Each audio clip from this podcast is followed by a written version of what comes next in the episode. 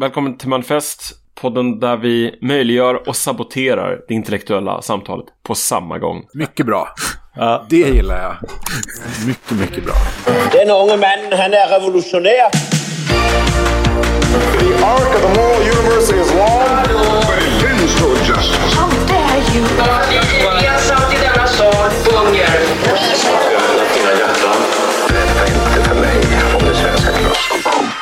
Hej på er, hur är läget? Bra. Nej, men det är bra, faktiskt. Uh... Idag är det 22 september 2022.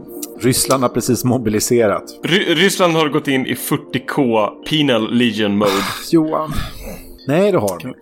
Det här att de, de har redan varit där. Jag läste precis att de skickar, de skickar demonstranter till, till fronten direkt. Jag såg att kön till Finland är 35 kilometer. Och eh, Kazakstan och Mongoliet har lika långa köer in i sig också. Det säger allt man behöver veta tror jag. Ja, det är, det är fruktansvärt. Ja, det är ryskt det hela. Men ja, nu, det, vi har ju någonting exakt, mer upplyftande att prata om idag ändå. Så att, uh, skönt det. Ja, exakt. Precis. Vem behöver liksom ett, ett krig på Europas ut, utmarker när vi har en, ett klimatkrig att se fram emot? Ja. Ja. There, is, there is no war but the climate war. Nej. Ja, exakt. På en annan not, jag, var, jag var på um, jag var på begravning i veckan. Det var tråkigt. Det var ingen jag var jättenära, men ändå någon som, som jag uppskattar väldigt mycket. Det var en äldre dam som, uh, som bor i huset bredvid här. Min granne. Uh, som var liksom någon form av så här enande karaktär på gatan som pratade med alla och på något sätt liksom höll ihop de här, de här husen som ligger tillsammans här. Uh, och det var en ganska sen begravning för att hon, hon gick bort på en av de här jättevarma dagarna under värmeböljan Oj. i London. Och hon var inte så gammal heller. Hon var bara 74 år gammal. Oj. Men um, jag, vet inte om, jag, jag, vet inte om det finns en, en offentlig dödsorsak. Men um, det är klart att det på något sätt har satt uh, liksom, tonen för mitt tänkande kring det vi ska prata om idag. Men du... Då, om, om inte hon så var det andra som, som definitivt dog äh, den veckan. Men du, det kanske, det som, som det man pratar om. Det kanske är den obotliga optimisten i mig, men jag tycker det var intressant. Kan du inte berätta om eh, dels på i kvarteret som hur, hur, vem var det som bjöd in till, bjöd, bjöds, alla i kvarteret in eller var det liksom, hur? Ja, det, ja, det var väldigt, jag tror att du hade uppskattat väldigt mycket, det var väldigt fint faktiskt. Uh, hon, um, hon var en um, ogift dam som hade bott här i 40 år. Hon var um, sjuksköterska för, för NHS mm. uh, och hade nog levt ett rätt tungt liv i sin arbetsroll. Men var verkligen älskad bland um, sitt community av irländska pensionärer här i området och oss, oss grannar och på något sätt liksom introducerade många av oss som nu känner varandra på, på gatan för varandra. Och det som hände till slut var att hennes, eh, hennes bror skulle ta ansvar för att arrangera hennes eh, begravning. Men han blev sjuk så till slutändan så var det faktiskt mina grannar i huset bredvid, två unga killar som eh, som eh, arrangerade hela, hela begravningen. Och nu uh, håller vi på att försöka sätta upp en bänk i, i parken här, ja. här bredvid till, till hennes minne. Men uh, ja, jag, jag blev, var väldigt rörd av hela tillställningen måste jag säga. Och den, um, ja men att folk samlades. Men det, vilket, det vilket liv ändå som kan ena folk på det sättet. Det, det låter nästan sådär hopplöst. Alltså ur ett svenskt perspektiv där vi knappt känner. Ja, verkligen. Du vet, det är nästan det här, eh, jag får liksom den här eh, du vet, Notting Hill-bänken i tankarna. Ja, liksom, det, det, det, är sådär, det låter nästan för bra för att vara sant om jag får säga det. Alltså, jo, det, är, det är lite drömskt. Alltså jag tror att mycket är tack vare puben också. Ja. Eh, som Johan var besökt där häromveckan. ligger den, brev, förlåt, ligger den bredvid dig någonstans? Ja, två, två minuter bort alltså. Och den öppnade under pandemin. Det var en irländsk advokat som flyttade till London och startade en pub. Och håller nu på så här undervisa hela norra London i hur man dricker en Guinness. Men, men att den här, alltså så här, den här, vi har ju inte någonting som motsvarar den typen av institutionen där människor som delar liksom rymd tillsammans området tillsammans kan spontant träffas och umgås och ja men alltså så här, diskutera det som angår området eller bara snacka skit. Jag eh, stannar ofta på vägen hem och pratar med folk där och sitter och lyssnar på lite musik eller tar ett litet glas Guinness, sån här halvfin. Halvpint Guinness alltså. Ja. Alltså det, det äh, jag, jag, jag får hopp i själen när jag hör om sådana där saker. Det, det låter nästan sådär, du vet, som för oss nordbor så otroligt romantiskt och kontinentalt. Ja, men du kände det väl Johan, när du var här i helgen? Jag gick nästan in i overdrive. Uh, stod där och kramade de här uh, pianospelande snubbarna och typ Ja.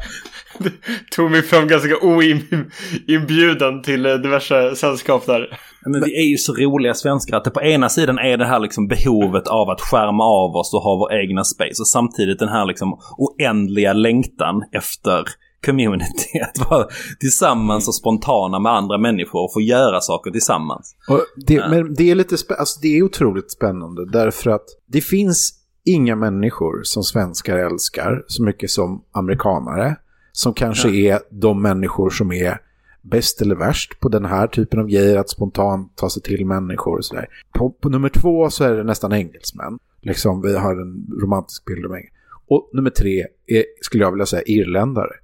Som, men bara, jag tänker bara på det här, var det Paris-VM? När liksom svenska och irländska supportrar Liksom, jag har kompisar som var där och sa liksom att det var aldrig träffat så mycket trevliga människor som irländska, alltså umgås med irländare. Och jag kan, jag kan säga samma sak. Alltså när man träffar engelsmän, irländare eller amerikaner som svensk så blir man så där uppfylls nästan av någon glädje att man vill flytta in ett kollektiv med alla direkt och bara umgås hela tiden och dricka vin. Det blir man är liksom 21 igen och världen ligger framför en. Det är det här som Friends, liksom Ja, de sitter klart. på det hela kaféet hela tiden. Jag tror det är den institutionen Central som vissa... Perk. Ja, Central Park. Men jag tror det är den institutionen som så att tv-serier fyller i våra trasiga moderna liv. Att det finns, det finns någonting att samlas kring. Tyvärr så har det blivit... Men vilket djupt eh, tomt simulakrum Ja. det är av den, eh, av den äkta varan så att säga. Ja. Gud vad vackert. Tack för att du delade med dig, Oliver. Tack, tack för att ni lyssnade. Jag kommer, eh, jag kommer sakna Sally mycket på gatan. Just det, vi sjöng ju också eh, Oasis. Eh, Sally Quit.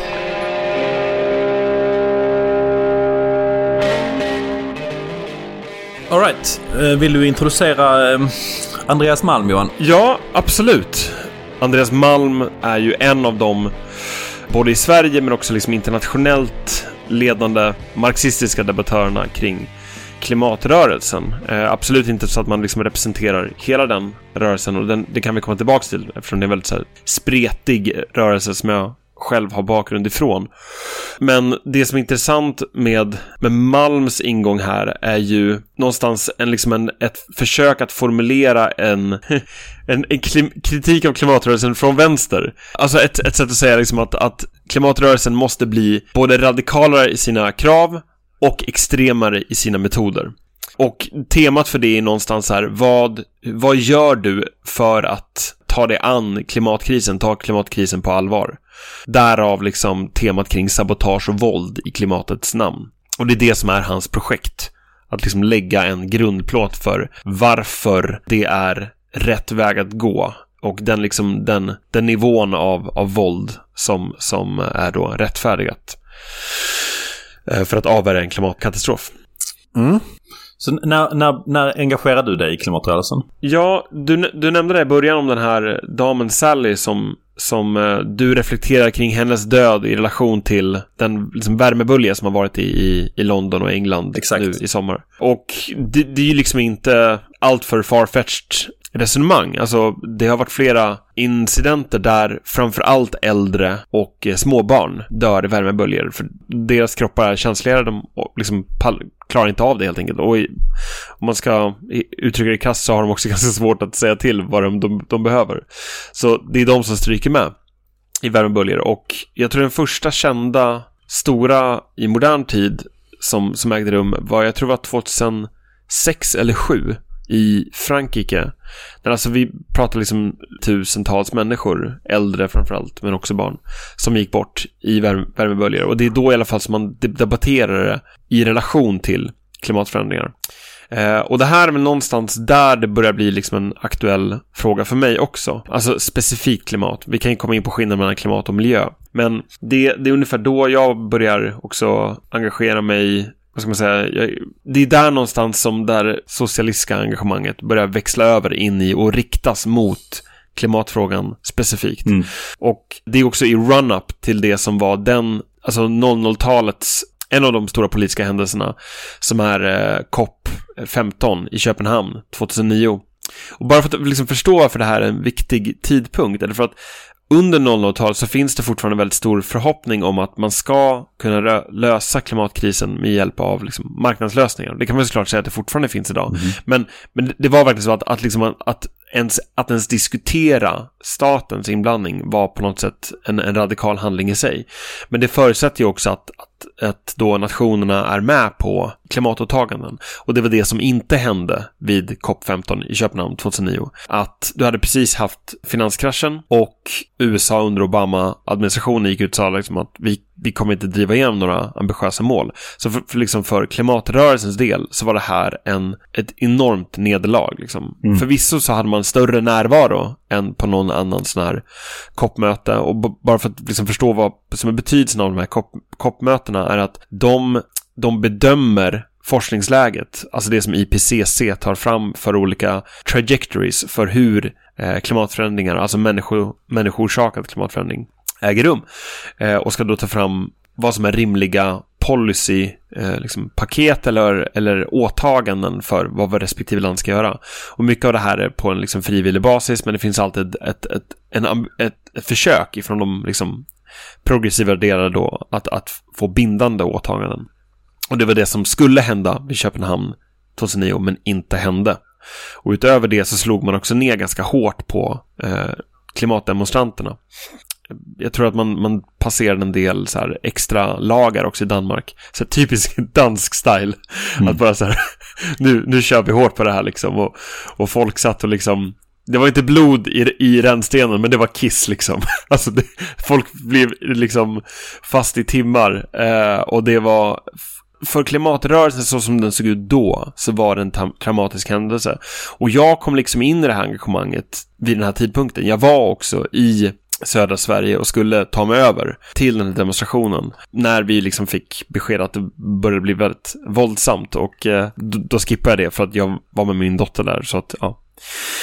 Men jag minns det som att många människor hamnar i någon typ av eh, liksom, depression efter det här. För det finns ju också det finns ju en, en idé om hur livet ska vara, alltså en teleologi, vart historien är på väg. Och det var liksom en del av hur klimatrörelsen förstod sin egen eh, förändringsteori, liksom, sin, sin egen roll, som inte funkade längre med, med vad som hände i verkligheten. Så att åren därefter var väldigt mycket av en sån här en omformulering och så här, okej, vad, vad håller vi på med, vilka är vi? Om det här var mötet där allting skulle hända, betyder det att det är kört nu? Har vi liksom passerat några thresholds i hur klimatförändringar går till som gör att det här är liksom över? Och det, det kan ju låta så här, för någon som Ja, Får, kör. får bara fråga en, en cla- clarification. Är det det här mötet som ehm, eh, Malm använder narrativt i texten också? ja, just det. Där han beskriver egentligen eh, upplevelser och känslor ganska lika dina, får man väl, får man säga. Det är väl en av de som jag uppskattade mest faktiskt att läsa. För att det, det här är en, alltså för, för mig och för Malm då så var det ju en, en avgörande event. Men jag vill nog påstå att det här är någonting som gick igen i stora delar av klimatrörelsen så som den såg ut då. Det var liksom en hel generation av aktivister som hade sitt stora första misslyckande. Och ska man sätta det här i relation till andra aktivistiska rörelser så kanske man skulle kunna säga att eh, Göteborg 2001 i Sverige hade en motsvarande sån effekt för anti-globaliströrelsen. Som då hade vänsterkonnotationer. Så är det antiglobalist idag så tänker man snarare på liksom höga falanger. Men det här var liksom den autonoma vänstern. Så du menar antiglobalisering Ja, exakt. Precis. egentligen? För globalister var det som sagt. Exakt, precis. Så på de här 20 åren så har då vänsterns antiglobalism övergått till högerns antiglobaliströrelse. Eh, Come mothers and fathers throughout the land And don't criticize what you understand Your sons and your daughters are beyond your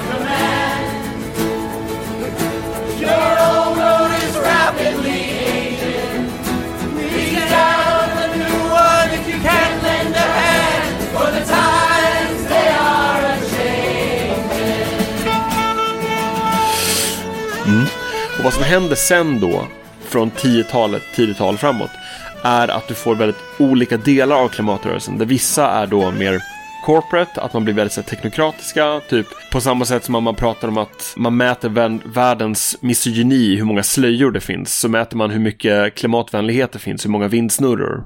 Lite elakt uttryck. Eh, så du, du har liksom en del som blir väldigt så här teknokratiskt. Nu bara liksom ska vi bygga fram den här omställningen. Och sen så har vi den som, som Malm då kommer att företräda som blir mer liksom avantgardistisk, alltså börja resonera kring hur man bygger fram en grupp som är långt mer extrem i sina metoder i syfte att skapa en bredare rörelse som då kan vara radikal. Att man, man ser sig själv som en gummisnodd.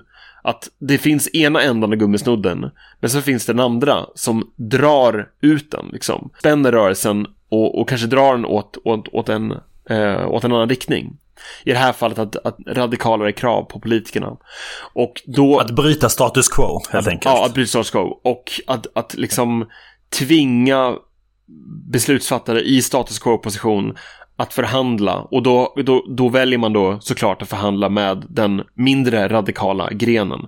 Återigen, det här är ingenting som är unikt för klimatrörelsen och det säger inte Malm heller utan han snarare pekar då på en längre historia av liksom civil olydnad som en stödtrupp till den mer liksom jag ska inte säga parlamentariska, men liksom den mer städade delen av eh, någon, någon form av rättighetsrörelse. Om man ska se klimatrörelsen som en rättighetsrörelse.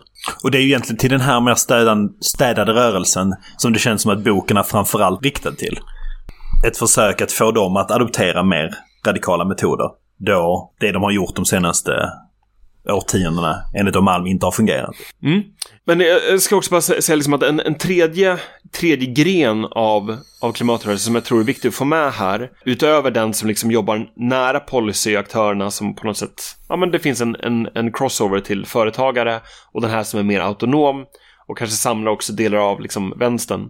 Så finns det också den som är mer liksom, vad ska man säga, esoterisk. I, i det att, att man man tänker sig att amen, vi, vi kan inte avvärja klimatförändringar så nu ska vi på något sätt lära oss att leva med död eller döende om man då tänker sig att klimatförändringar kommer innebära ett stort mått av döende både i form av andra arter och olika folk runt om i världen. Och att hitta liksom en stansa där det på något sätt är okej. Okay. Och det är väl det här tredje campet som jag på något sätt pendlar under det här tiotalet mellan de här tre positionerna. Den teknokratiska, den autonoma och sen mer och mer liksom den esoteriska i det där.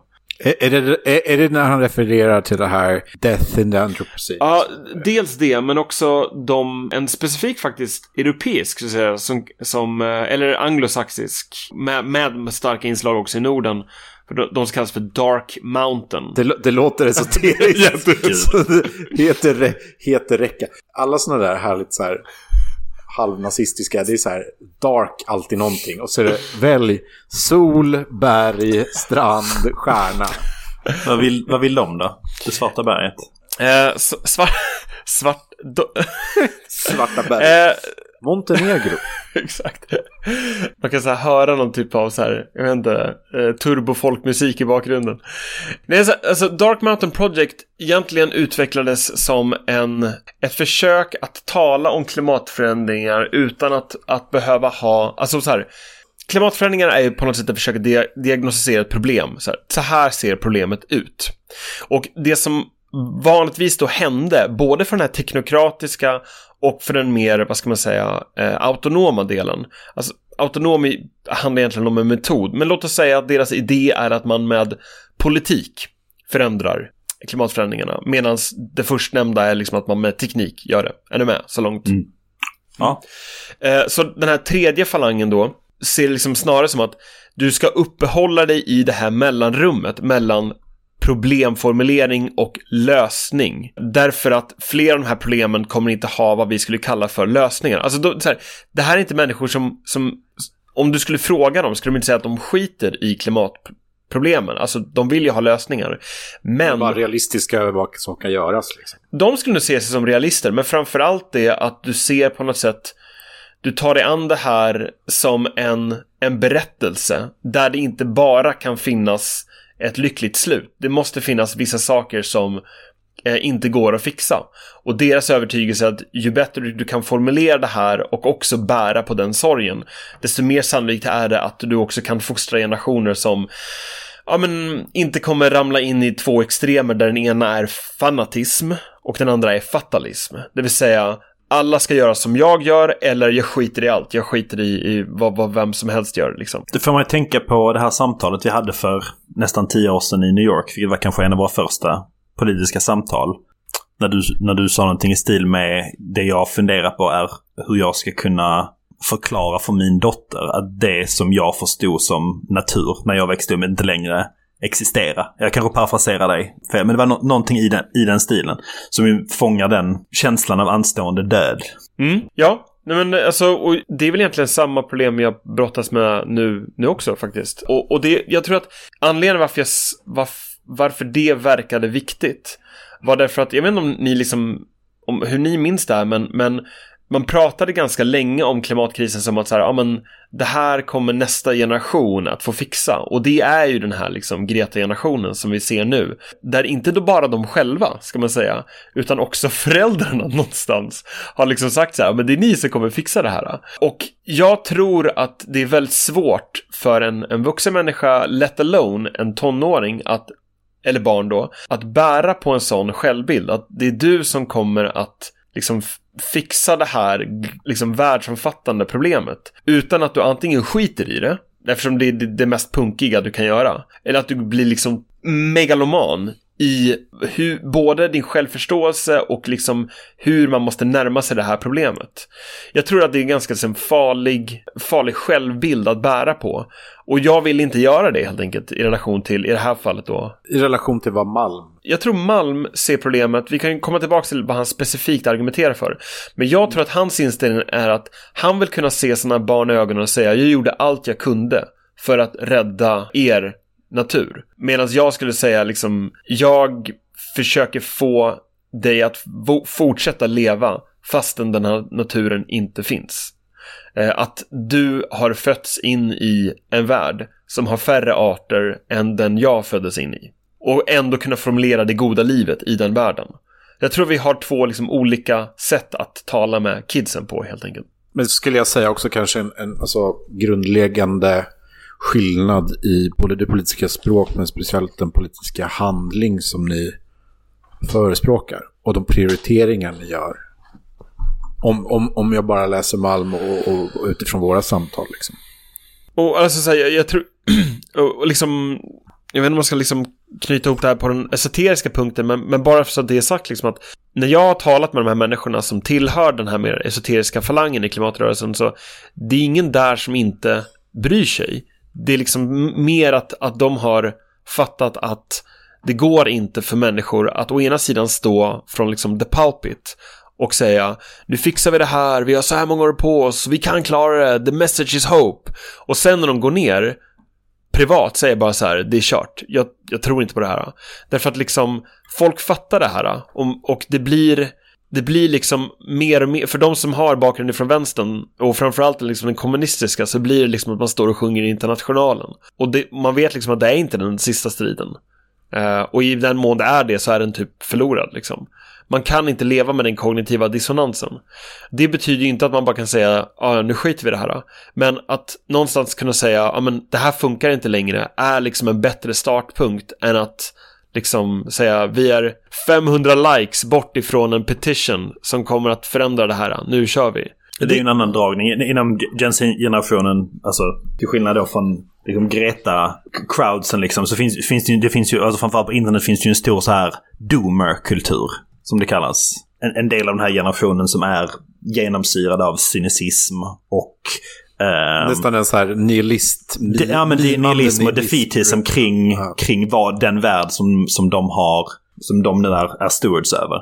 Och bara i relation till Greta-poängen också, det är ju, det är ju spännande att notera liksom att i det, i det land som Greta faktiskt kommer från så, okej, det finns en förväntning att det är den här generationen som ska ta över, men när man tittar på vad förstagångsväljarna faktiskt röstade på så är det ju inte Miljöpartiet de röstar på, utan snarare SD och Moderaterna. Och, och Eh. speciellt om man kollar på högstadievalen, hur relevanta de nu är eller inte är, eh, så ser vi ju en accelererande trend åt det hållet. Vilket är uppseendeväckande. Med risk för att som Carl Bildt.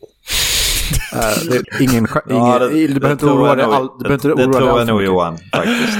Det tror jag nog, det tror jag nog faktiskt att eh, liberalismen är... Jo, det tror jag nog. Jag har sett mer olika än du har. Att jag har sett mer klimatförstörelse, det tror jag nog. Nu, nu, Johan tycker jag, nu tycker jag nog att eh, du är lite antiintellektuell här i ditt anspråk. Berätta inte för mig Oliver om klimatrörelsen. jag vet det. Jag har växt upp i det. Ja, Okej, nu mimar jag för mycket. Alltså, jag tycker det är väldigt viktigt kanske för lyssnarna att, att få känna till eh, Johans utgångspunkter. Eh, och nu har vi redan eh, liksom kommit förbi den här Obligatoriska Johan obligatoriska... pratar om sig själv. Jo, Johan måste liksom diskutera hur texten egentligen handlar om honom. Som vi egentligen brukar göra vid eh, 49 minuten. Check på den. Men vi kan väl i alla fall prata lite grann om, om Malms metodik och vad han skriver och vill säga och vad, vad den här boken liksom handlar om. Eh, men det jag tycker, med det sagt, tycker jag det är en bra eh, början. Kan inte du sammanfatta den, Kalle? Men jag skulle vilja säga att hans största anslag kanske är... Eh, eh, det är väl, jag tycker det är lite ge honom för mycket att säga eh, att det är en vänsterkritik. Men det är i alla fall en kritik. För jag tycker inte han eh, representerar... Alltså, det, det är typiskt vad en, en kommunist skulle säga är en vänsterkritik av miljörörelsen. Eh, definitivt. Och jag kan bara säga så att eh, alla vet var jag kommer ifrån här. Eh, men jag läste Malm första gången eh, i universitetet. Jag fick tag på, tror jag köpte på någon loppis eller något sånt där, hans bok om eh, Irakkriget. Som hette just, parafraserade, eh, Lenin och eh, hette egentligen eh, imperialismen är kapitalismens sista stadium, vilket ju är en klassisk fras som eh, Lenin som handlar om liksom, eh, det är den klassiska vänsterkritiken av Irakkriget. Eh, man kan tänka sig att det här är inte jätterelevant för vad han skriver om här, men jag skulle ändå säga att det är det.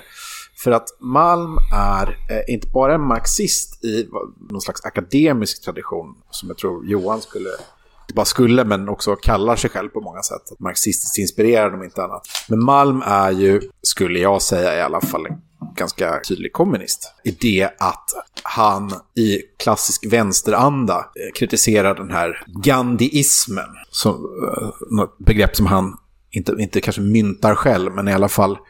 Vevar rätt kraftigt. Men... Ja, eh, precis. Ja, det är liksom Eh, the, the cuckery of cuckery. Och jag tycker han gör väldigt mycket bra poänger där, måste jag säga. Därför att historieskrivningen om allt ifrån eh, indiska självständighetskampen, som ju såklart blir parallellerna, det blir ju någon slags klassisk eh, socialistisk liksom, folkrörelsernas historia-diskussion. Liksom. Men, men han, han utgår ju från Gandhi och, och det som alla folkrörelser sedan, egentligen innan Gandhi, men första är ju egentligen kvinnorättssaken. Eh, och eh, Sylvia Pankhurst. Men uh, det går ju på sätt också bort ifrån eh, det här narrativet om att kampen för rättigheter och kampen för liksom, rättvisa, för att försvenska det engelska begreppet justice som så oftast, eller equity som oftast tas upp i de här sammanhangen. Men är, är liksom allt annat än en docil, demokratisk, för att använda vänsterspråk, liberal, borgerlig kamp om rättigheter där man liksom på ett eh, klyftigt, eh, moget, balanserat, demokratiskt sätt protesterar och sen driver igenom förändring. Utan det, Malm driver ju tesen att, att, som jag tror också stämmer ganska bra, att eh, Gandhis inverkan är visserligen stor och, och moraliska tyngd på något sätt, eh, även om liksom, den kanske är överdriven, ändå finns där. Men att den alltid har dragit, så att säga, växel, eh, dragit med en mer radikal och våldsbejakande bakgrundsstämning i form av en radikalare och mer extrem, mer målsbenägen eh, falang av rättighetskamperna som har gjort, som har stärkt och också hotat den så att säga anständiga delen av kampen och får beslutsfattare och makthavare att lyssna och ta den på allvar för att man vet i först i Englands fall eller och sen i, i USAs fall då eh, parallellerna med växeldragningen mellan Malcolm X eh, och Black Panther Party och Martin Luther King. Att det alltid fanns ett förstående från, det, från den vita majoriteten att, att Johnson-administrationen och Kennedy-administrationen att man pratade med King därför man visste att det fanns människor bakom honom som man inte kunde prata med och inte kunde utöva samma inflytande på samma sätt. Och jag tycker det är, det är viktigt. Jag tycker det, det, det är någonting som, som eh, när man liksom eh, pepsifierar medborgarrättskampen, alla kommer vi ihåg den kända Pepsi-reklamen med någon av Jenner, eller var, det var någon eh, popstjärna i alla fall. Där liksom, Kendall. Kendall Jenner, ja. Där de liksom går ut och har revolution med, med Pepsi-flaskor. Och det här är ju såklart Eh, narrativet som finns i, i, i eh, och har funnits i så att säga borgerlig liberal historieskrivning om hur medborgarrättskamper förs därför att det stödjer narrativet om demok demokratin då med stort D och, och eh, spelreglerna kring den när faktumet kanske har varit betydligt mycket mer grått och komplicerat. Det skulle jag vilja säga är, är vad han försöker göra. Och, och bara för att avsluta kanske att han, han, han tar ju speciellt då inspiration från eh, antikolonialrörelsen. Därför att det, det passar väldigt bra eh, i dessa tider. Att eh, Fanon är, är ju också fascinerande och jag tror kanske vi skulle med fördel kanske göra ett avsnitt om Mm, hans absolut. verk. Och, och speciellt då eh, Jordens fördömda, eller Wret- Wretched of the Earth, eller ja, hans vita masker också kanske, det är den delen. Men, men Fanon är ju någon slags eh, katalyst i det här fallet därför att han är en svart intellektuell som, som, som tillsammans kanske med Said börjar med den här antikoloniala kritiken och är de starkaste namnen inom fältet, men också eh, företräder en radikalare strömning än många demokrater och, och speciellt då, kanske för att knyta ihop säcken kan man väl läsa eh, det sista Malm skriver om det här då. Vilket är eh, There is a famous line in The Wretched of the Earth where Franz Fanon writes of violence as a cleansing force.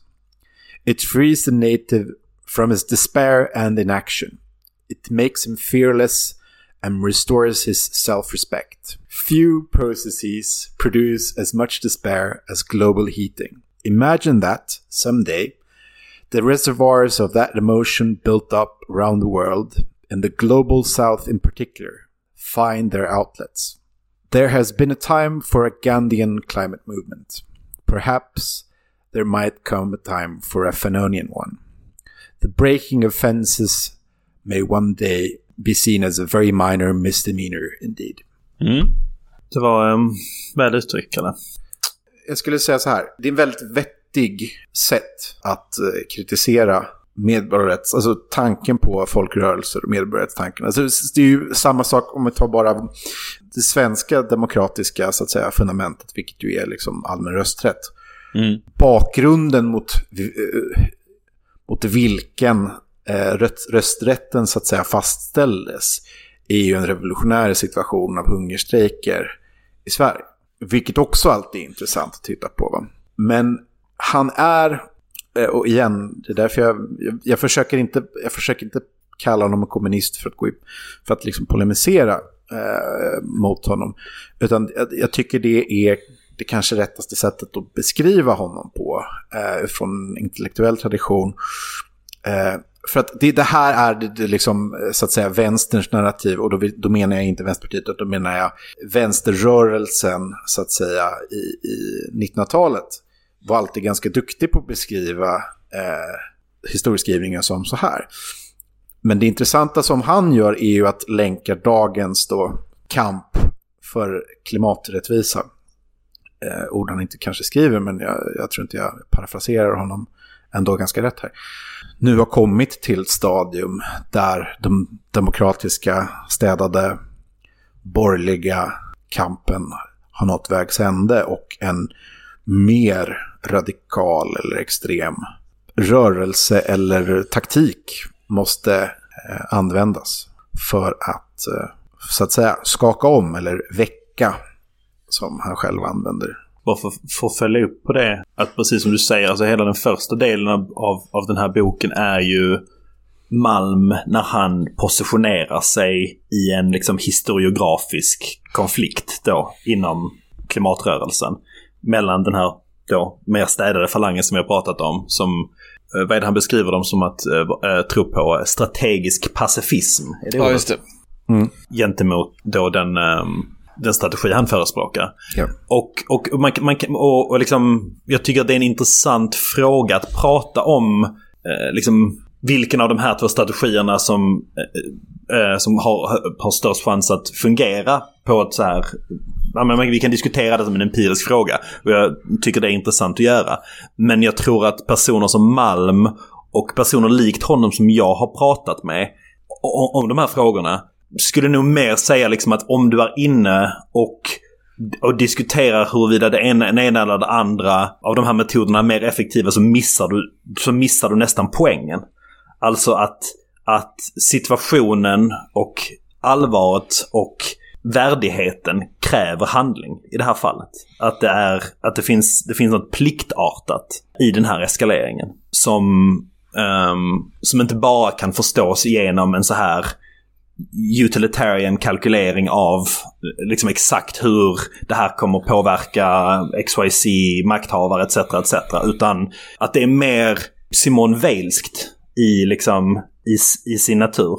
Jag vet inte om ni har, jag hoppas lyssnarna har, har lyssnat på det avsnittet. Men alltså Simon Weil var ju mer inne på den här linjen liksom att, att, att vissa problem, man kan inte tänka för mycket på dem. Utan på, vid, någon, vid någon punkt så måste man svara instinktivt på, på vad situationen kräver. Och jag vet inte om ni håller med om det här, men det känns som att Malm kommer från en position att han bara, alltså det här, det här är det som, det är vår plikt att göra detta. Vi måste göra något och vår värdighet kräver det. Alltså, to a point skulle jag säga det, men, men jag tror att det du drar någon koppling till här, alltså det här nästan veilska instinkten, alltså att, att jag måste agera och då gör jag det. Jag tror nog att han ändå ser det mer som att, alltså, om vi tar då till exempel Fridays for Future, som är en rörelse som han å ena sidan uppskattar, men också kritiserar för att den är den här strategiska pacifisterna. Och att Fridays for Future då inte har valt att bli mer eh, civil olydnadsorienterade. Eller för den bilden Extinction Rebellion, som jag tycker är ganska bra. Det är liksom en, en, det är en blandning av både den klimatrörelse som, ja, den mer autonoma, Eh, samtidigt som, som den är ganska så här eh, esoterisk och liksom spökar ut sig och, och klär upp sig och på något sätt lajvar undergång. Eh, och jag tror inte det är allt för mycket av underdrift utan de, de, liksom, de gör det här för att på något sätt visa så här att kolla, världen dör, så spektakulärt här. Men de, båda de här grupperna har börjat anamma mer av liksom ett liksom blockerande inslag i sin verksamhet. Men inte tillräckligt mycket. Men då skulle man ju kunna säga att, att de Alltså antingen så är, gör de inte nog, det vill säga de agerar inte utifrån det stunden kräver. Eller så saknar de då en tydligare strategisk grund för sitt agerande. Det jag menar med det här är att den typen av aktioner som den här autonoma olydnadsgruppen som använder våld då, eller sabotage. De gör det i viss mån också för att utbilda kader. Alltså personer som är dels alltså har skillsets att göra de här sakerna, kan jobba disciplinerat, eh, förhålla sig mer som, som eh, liksom i linjeorganisationer, att man faktiskt kan, om man hårdrar det, ta order. Alltså det, det är svårt att utföra sabotage, det kräver logistik. Och det, det, att träna på de här sakerna är också möjliggörande för inte bara kommande aktioner utan också för den dagen när du faktiskt kan ta makten. Kalle började prata med om att, att första gången han kom i kontakt med Malms idéer var i en analys av Lenin. Men det här leninistiska, det vill säga att bygga kader av ett elitparti, det har liksom stannat kvar Eh, och finns även med i den här rörelsen. Jag menar inte att den kan inte reduceras till det, men det är liksom en, en central del av förståelsen av hur den politiska förändringen kommer till och när du väl hamnar i ett krisläge, att du är redo att agera och att greppa makten. Det handlar liksom inte bara om att göra det här sabotaget. Att lämna walk-over till den här mer moderata klimatrörelsen, utan det är också att själv kunna utgöra en alternativ maktbas när det uppstår ett maktvakuum.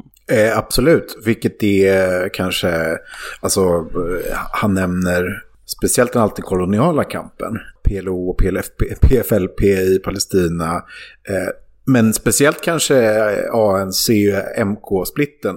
För, för er som inte är, insatta i, i, i den kan vi väl ändå säga att eh, MK, eller eh, jag tror översatt till svenska, originalet är ju på swahili, men, men nationens spjut, tror jag. Men det är i alla fall, alltså MK är eh, ANCs väpnade gren. Alltså Sydafrika. Ja, eh, på samma sätt. Eller verkar, verkade de också i Rhodesia eller?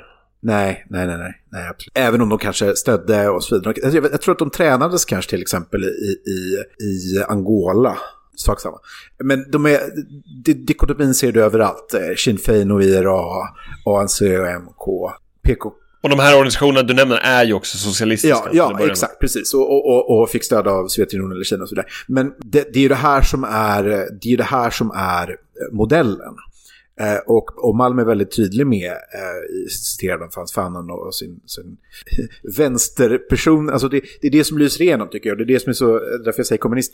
Den delen av honom lyser igenom. Och det är därför när han äntligen får säga vad, då, vad han egentligen tänker, det vill säga jag citerar Fanons det förlösande våldet.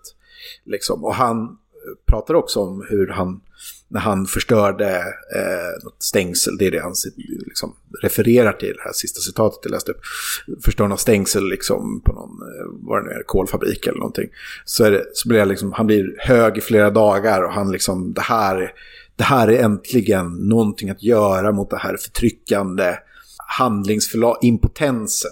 Och, och det går ju tillbaka Han beskriver där på, den här, på koppmötet när de typ så dansar och eh, har typ så här fingermålningar och sånt i, i eh, klimatets namn.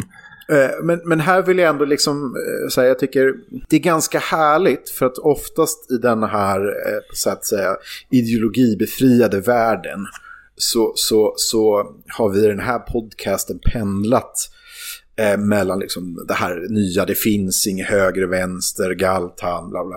Men det här är ju väldigt tydligt skulle jag säga.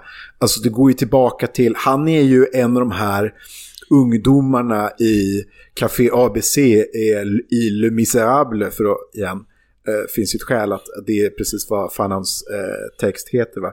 Men, men eh, eh, liksom, som, som liksom säger, vad är en natt på operan när det är det här vi ska göra? Vi liksom så här rött och svart och, och mo- Rött och mot svart. tyranniet och, och, och det är liksom den här revolutionära andan och glöden och, och i, liksom så här eh, kämpandet i det här.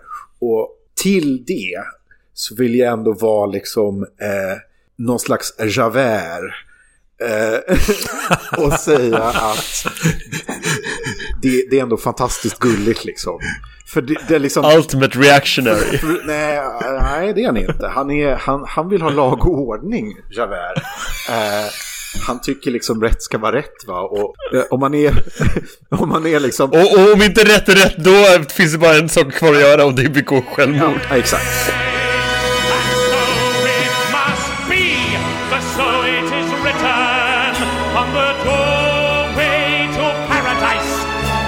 Who falter and those who fall must pay the price.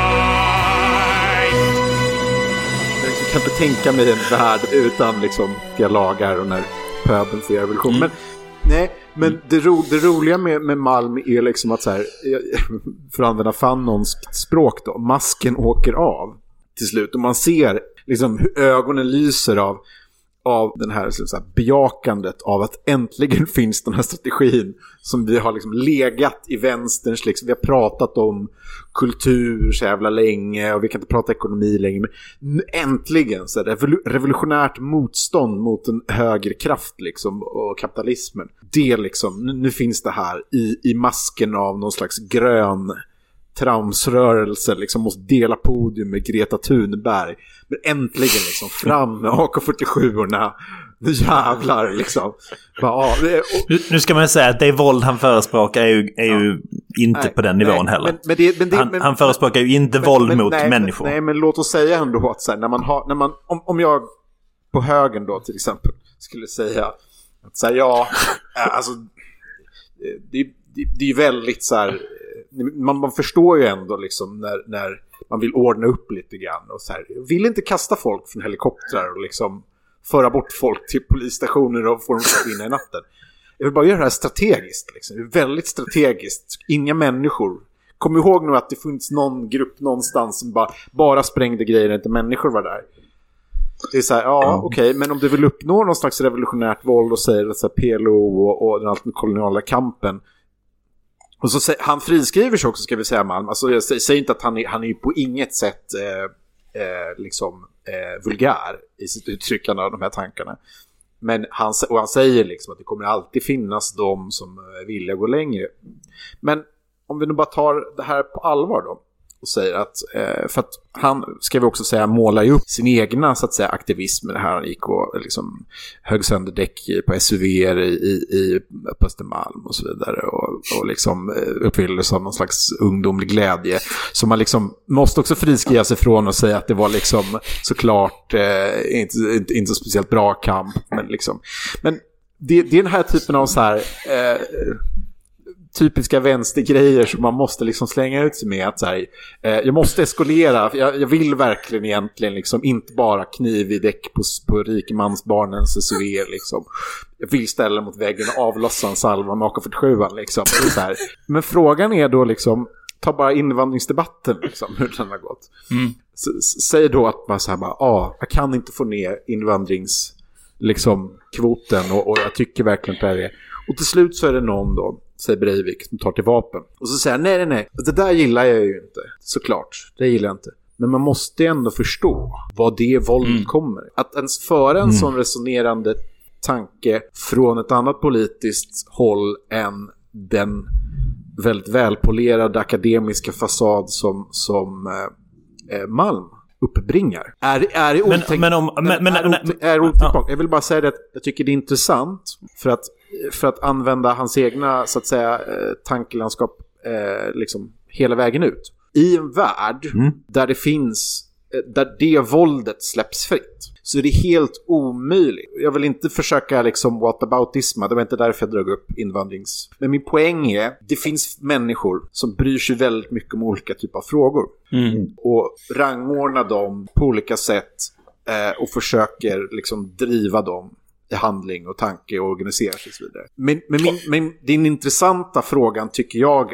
till slut blir, Eh, och det här kan vi kanske loopa tillbaka till. Men Javern inom mig säger ändå den värld när Andreas Malm sitter på sin akademiska post och säger ja, alltså det var ju såklart så inte så kul när, att det dog tre personer i den här attacken, men, men man måste ju förstå var våldet kommer ifrån och så vidare. Vi har ju sett den våldsspiralen på Nordirland, i Palestina, i, i ganska många olika ställen. Och han väljer ändå, tycker jag, cases till exempel så här, civil rights-kampanjen och så vidare. Men det blir lite spännande med tanke på att grupperna är inte lite, lika clear cut och då man, kan, man kan undra, är då apartheid eller resten av Jim Crow-systemet i USA, kan man mobilisera människor och legitimera den här kampen på samma sätt som de kunde göra det? Och min mm. gissning är, och det här kommer vi luppa tillbaka till och diskutera kanske.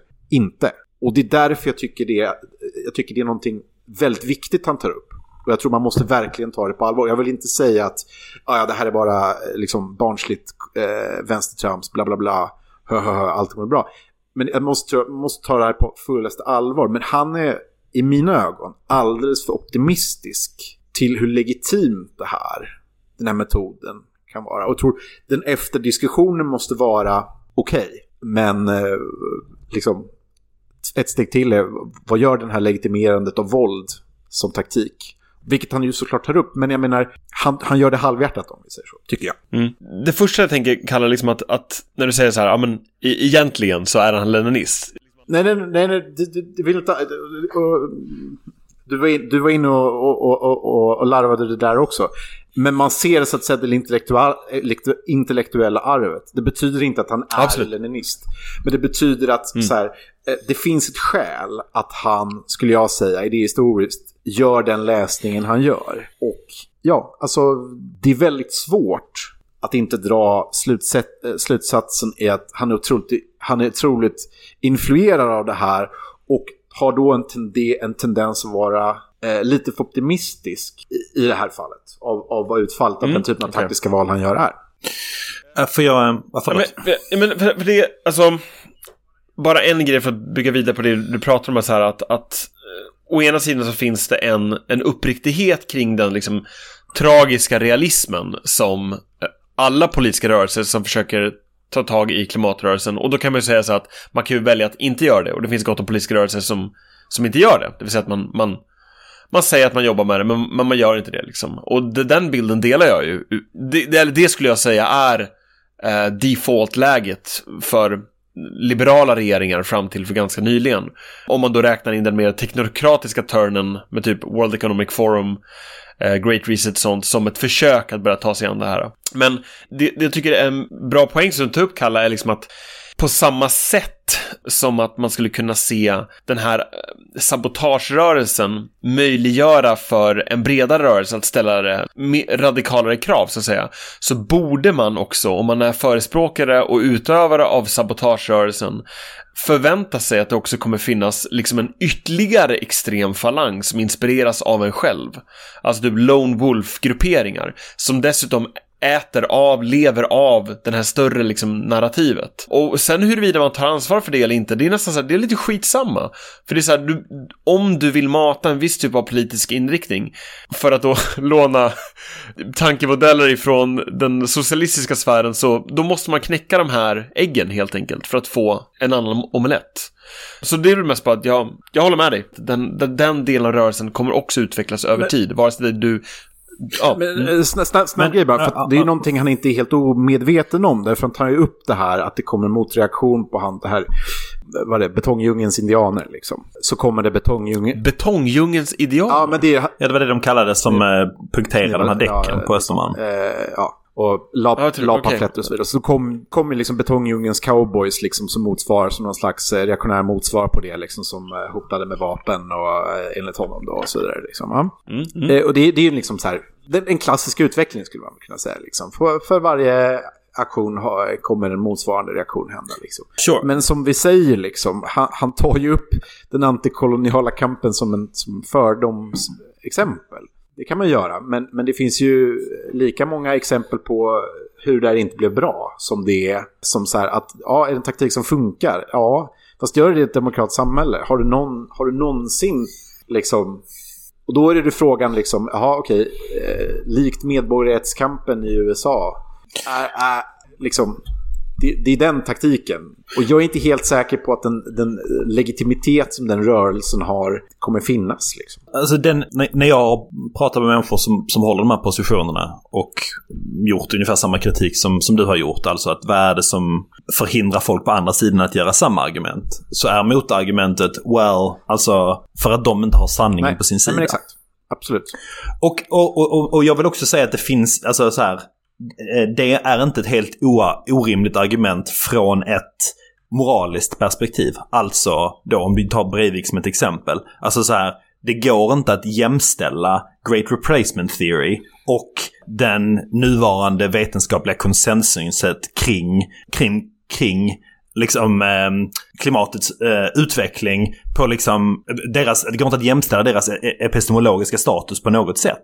Den ena är ju underbyggd av liksom mil av empirisk fakta och stöds av ett helt fält och det andra är en fringe-åsikt av en, av en loon, så att säga. Och alltså så här, man måste vara ganska relativistisk, så att säga, för att jag tror, tror jag för att säga att den person som agerar på den ena versus den andra är på något sätt moraliskt jämställda. Med det sagt så är det ju fortfarande så att de människorna som har de här fringe-åsikterna som Great Replacement eller whatever, de tror ju fortfarande att det de, de, de, tror ju på det här. Och om det finns en logik och att man har öppnat lådan för att om du har rätt att utöva våld för, för det som är sant, då i don't know. Alltså det är ju att, att verkligen ta bort en spärr för en, som du uttrycker, för att eskalera våldet i samhället. Men det är det som är intressant. För jag menar så här, absolut du kan säga att så här, de, har, eh, de har vetenskap på sin sida. Men igen, så här, politik har oftast inte avgjorts liksom. Eller liksom, inbördeskrig har definitivt inte heller avgjorts av vem som har mest rätt i ett, ett eller annat vetenskapligt argument. Utan oftast är det ju en fråga om politik. Och hur man har rätt att sure. avgöra politiken. Sure, sure, vi kan prata om politik. Det enda jag sa var att från ett moraliskt perspektiv så är de inte helt jämställda. Alltså... Nej, men okej, okay, fine. Men, men återigen, alltså vilken domän befinner vi oss i? Alltså jag förstår Å ena sidan kan man säga så här, att mobilisera sig och att hur extrem man väljer att vara för att driva igenom sin politiska övertygelse står i relation till om du har en sak att slåss för. Och där kan vi komma tillbaka till vad klimatkrisen är för typ av problem, för det är ju hela grunden för argumentationen här ifrån sabotagerörelsen att klimatkrisen är ett revolutionärt problem och kräver därför en revolutionär lösning. Är ni med? Mm, absolut. Revolutionärt problem som kräver en revolutionär lösning. Absolut. Är Great Replacement Theory, oavsett om den är fringe eller som du säger det är lonies eller om det är stora delar av befolkningen som tror på det här, ett revolutionärt problem. Och de grupperna skulle fortfarande säga, ja, det är ett revolutionärt problem. Som kräver en revolutionär lösning. Sen kan vi säga att det inte är det. I någon sån här vetenskaplig bemärkelse. Men, men någonstans här är vi inne i, liksom, i liksom, the minds of men. Alltså vad... Jo, jag är helt med dig och de, den logik som du matar in i ett eh, politisk kontext Ja. tror jag är otroligt corrosive. Verkligen. Ja. Och, och, och någonstans blir det också så här att liksom prata om den moraliska överhögheten. Alltså, jag tror att Stalin blev kritiserad av påven och ska ha sagt tillbaks hur många divisioner har påven? Alltså det, det är liksom någonstans här så prat, pratar vi om liksom hur många personer, hur många muskler, hur många människor som är beredda att vända på dygnet för att gå upp och bränna någonting mitt i natten som de olika sidorna har. Och vad är det man ger sig på i så fall? Det som är skillnaden i medborgarrättsrörelsen är ju så här att ja, det var en strukturell rasism man slogs emot, det var ett apartheidsamhälle. Men det var inte majoriteten av vita USA som på regelbunden basis gick och kissade på färgade amerikaner. Det var ju snarare att de inte ville ge dem samma människovärdighet, alltså tillträde till skolan. Eller vi ska säga att det var en till- minoritet av dem som inte ville ge dem samma rättigheter. För att det, fanns, det var Ja. ändå demokratiska val som tenderade åt, så att säga, den ena sidan. Och Just det. människor som motsatte sig. Ja, så det, den, den medborgarrättsrörelsen slogs för var ju på något sätt att uppbära en del av befolkningen till samma människovärde som, som de andra hade.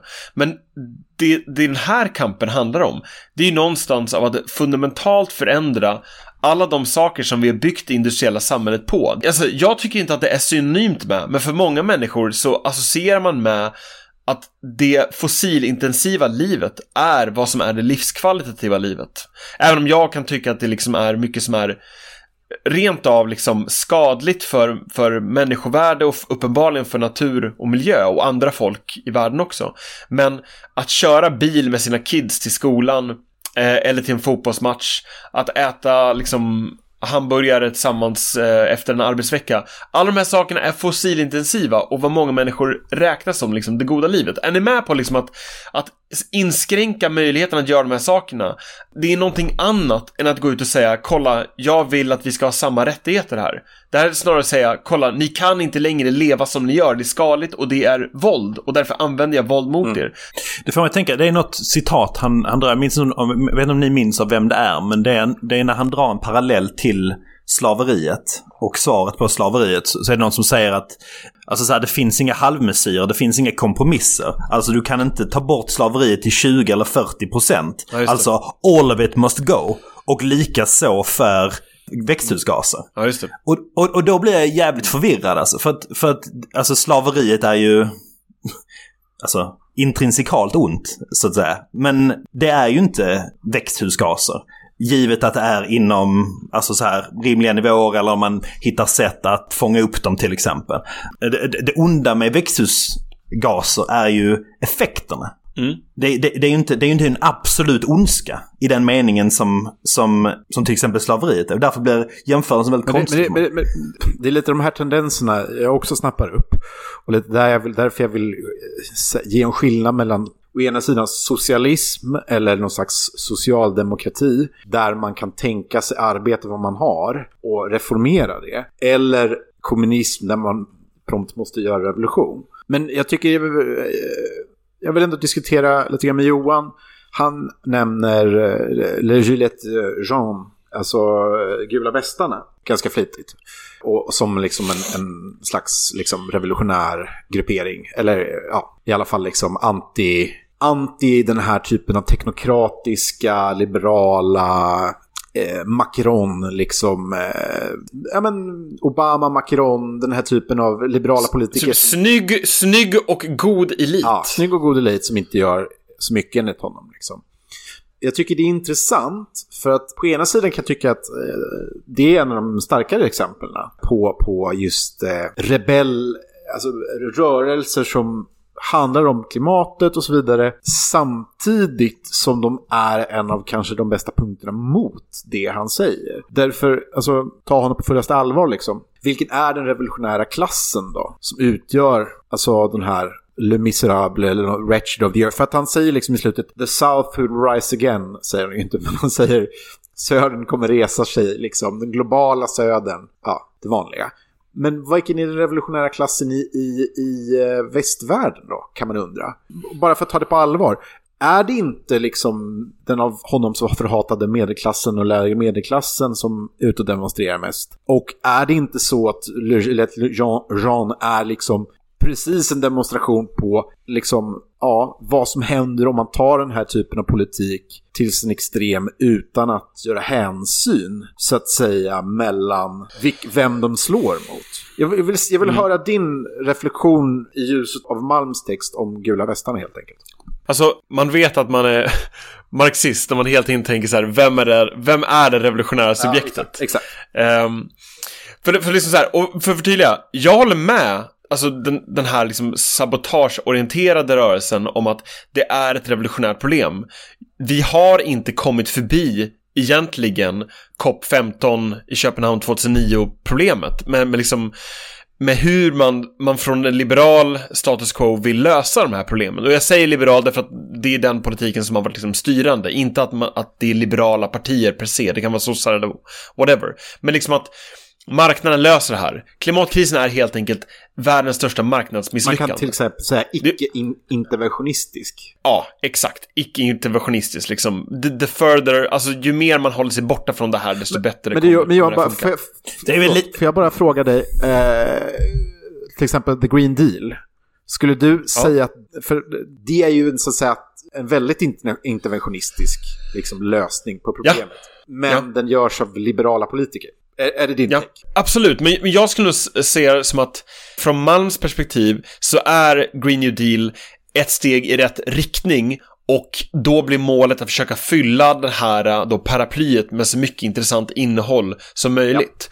Ja. Eh, och anledningen varför de, de ser det på det här sättet också är därför att de jobbar hellre med liberaler än med konservativa. Varför gör man det? Jo, för det kommer tillbaks till, och jag tror du svarar på en del av din fråga, att det revolutionära subjektet är den här liksom subalterna personen som inte för, förlåt, ah, för, är... för de som inte läser postkolonialt teori. Vad är, definiera lite nu, vad, vad, vad, vad betyder jag, subaltern? vad pratar du om? Jag pratar om det revolutionära subjektet. Ja. Alltså att, att, att Marx identifierade ju proletärerna, alltså arbetarna, som det revolutionära subjektet. Det är de som hade ett materiellt intresse av att bringa fram proletariatets diktatur och därigenom kommunismen. Alla med ja. så långt? Mm. Sen händer inte det här, okej? Okay? Redan liksom i Sovjets eh, tillblivelse, när, när Ryssland gick igenom inbördeskrig, så blev det ganska uppenbart för Lenin och hans kader att okej, okay, det finns inte så jävla mycket eh, arbetare här, utan många är bönder. Så då, då får man lägga om liksom konfliktlinjen så att, att de här då bönderna som liksom in all but name är fortfarande livegna. Att det är de som blir det revolutionära subjektet och det identifierar man också landägarklassen, kulakerna som fiende. Och då kan man inte erbjuda välfärd, men man kan erbjuda hämnd, så en jävla massa kulaker dödas och man pissar på dem och så vidare.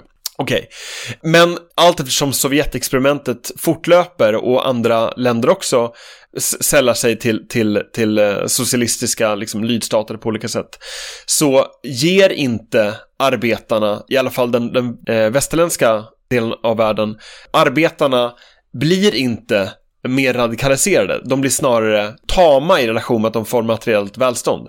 Och den vänsterintelligentian då, i sin besvikelse över att arbetarna inte har visat sig vara det här revolutionära subjektet, eller bönderna för den delen, vänder sig till andra grupper. Okej, okay. man letar alltså det här liksom spöket, och det, det, går ett spöke genom, genom kommunismen och det spöket är liksom det revolutionära subjektet som aldrig vill materialisera sig.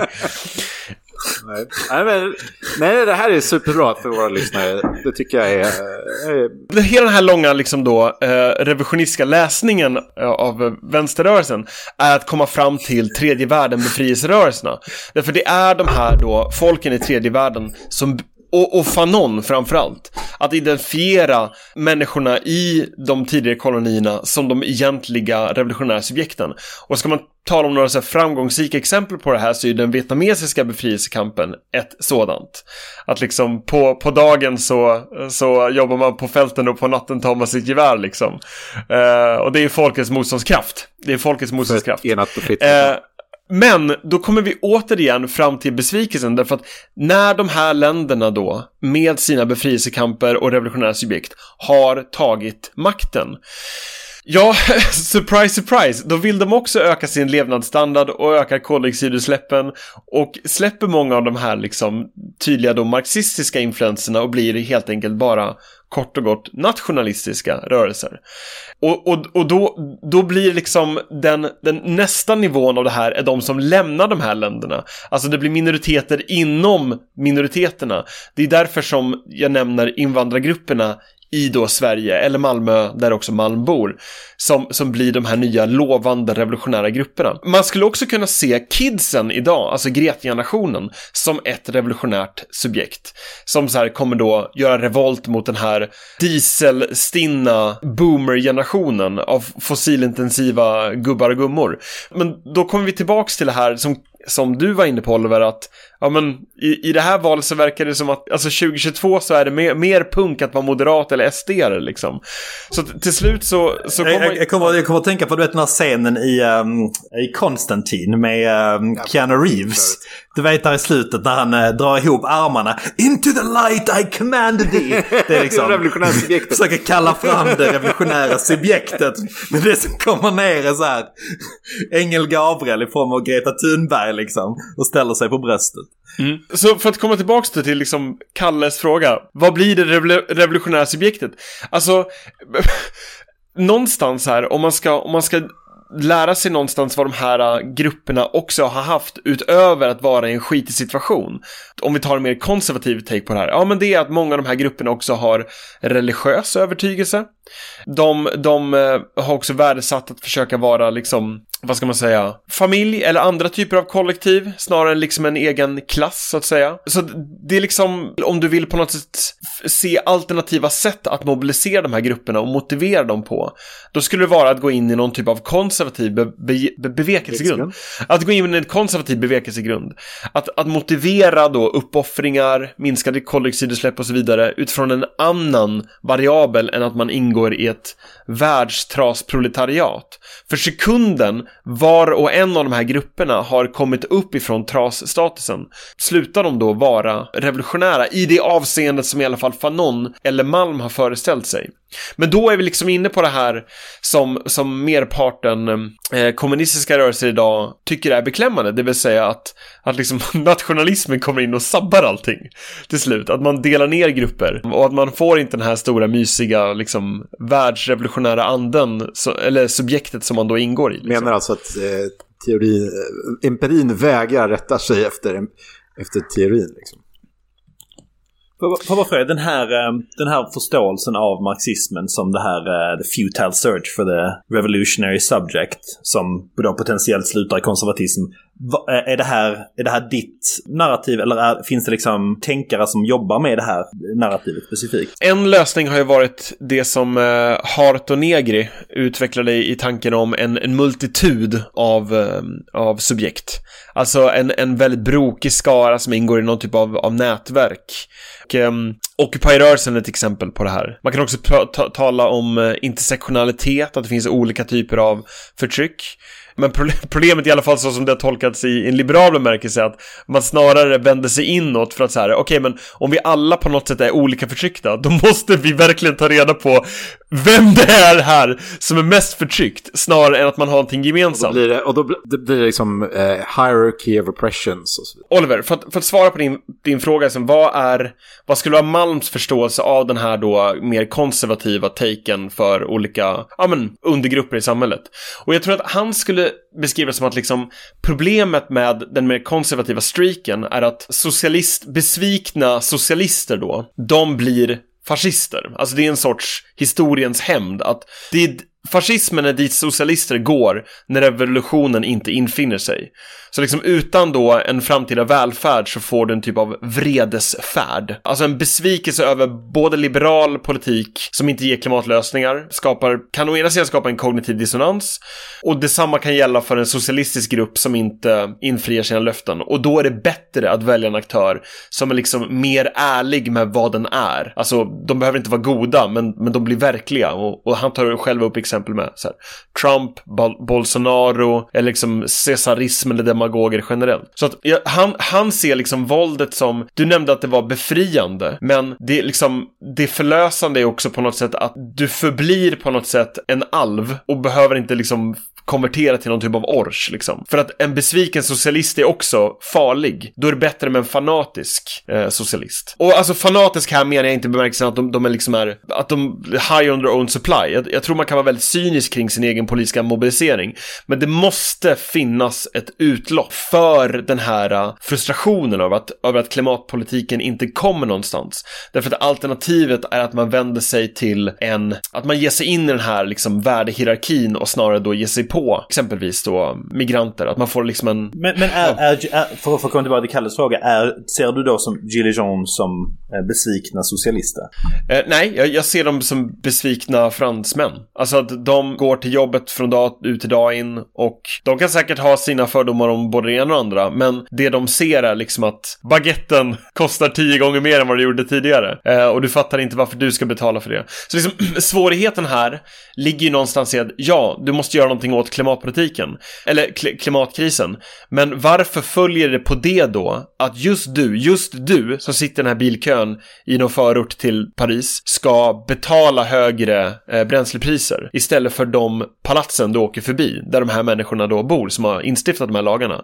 Det är ju där det skaver snarare. Men, men, är, men, men, Han gör, han gör den här poängen att så här, bränsleskatterna som infördes i Frankrike slog mot fattigaste tiondelen fem gånger mer än den högre gruppen. Jo, men nu beskriver du ju, nu beskriver du ju skatter generellt va? Eh, ja, fast, fast är, inte, är inte bränsleskatter unikt icke-progressiva? Mm, jo, sure. Så att, Ehm. så att ja. Både stat och lagar oss förtrycka, vi under skatter dignar ner. Nej men eh, jag skulle vilja säga att det är lite grann som att så här lösa eh, liksom, eh, den ryske bonden 1917s eländen med att kollektivisera marken. Alltså det är lite det som, det är lite det, det är det jag vill säga, det är så här, Gilles Jean är liksom eh, Narodnikis. Och han bara, ja ah, men vi löser det här genom kommunismen. Man bara, okej, superbra. Ja ah, men problemet, det grundläggande problemet är att ni inte äger någon. Så här, okej, så vi, lä- vi, vi löser det genom att kollektivisera allting. Man bara, okej. Fast liksom, min, och min poäng är, ja fast det krävde liksom miljontals människooffer och fyra års inbördeskrig liksom. Och sen kollektiviseringar. Så, Ja, okej, men, men så här Men, då. men, men, men, men, får jag bara säga en sak? Jag tror att den, men den kritiken som Kalle säger där skulle, skulle delar du ju med Malm. Att den kritiken är ju den ni båda riktar mot teknokratisk, quote unquote, liberal ordning som vill genomföra Green New Deal som inte tillräckligt mycket tar i betänkande arbetarklassen. Men, men, helt men, enkelt. ja, alltså, absolut, men poängen, är, poängen här är väl liksom att så här, som jag vill framföra är väl snarare liksom att hur mycket, alltså, hur mycket kan man då tänka? Om, om ens övergripande mål är liksom att vi måste få ner det här till noll och att det här är en revolutionär situation där vi måste liksom med våld bekämpa växthusgaserna. Vad, vad, liksom, vad är spin-off-effekterna när människor inte kan åka någonstans? Du, du, förstår vad jag menar? Alltså det är så här, när du säger, när, när, när du lägger fram ett politiskt program som är, vi ska med våld se till att den här politiken går igenom på ett eller annat sätt. Och så, så behöver man inte vara liksom så att säga, alltså man kan, kan eller kan inte säga som Johan att så här, det handlar om kaderbildning och så vidare. Min poäng är väl bara så här, ja okej, men vad händer då i en redan fragil politisk situation och värld när Gillette Jean-människorna får, alltså de så att säga riktiga enligt mig då revolutionära subjekten i nutidens västländer liksom säger det här är bara en till smak av den här, så att säga, inte liberala men vänsterpolitiken då, från ett konservativt håll, skulle sägas. De skulle säga, alltså den konservativa kritiken är ju, eh, de här liberala människorna eh, vid makten som är teknokrater, de är, de är vänster för att de är inte styrda av någon slags nationell tanke på samhället, utan de är, de är högt elitistiska och teoridrivna. Och globalt orienterade. På samma sätt så, och skillnaden i taktik då är att man säger nu måste vi anta, nu tar vi till våld för att försöka liksom driva igenom radikalare program än det här. Alltså, du måste ju vara väldigt duktig på att säga vad så att säga det här, som jag menar då, riktiga revolutionära subjektet få ut av den politiken för att de inte skulle säga eh, fascisterna har rätt hela tiden.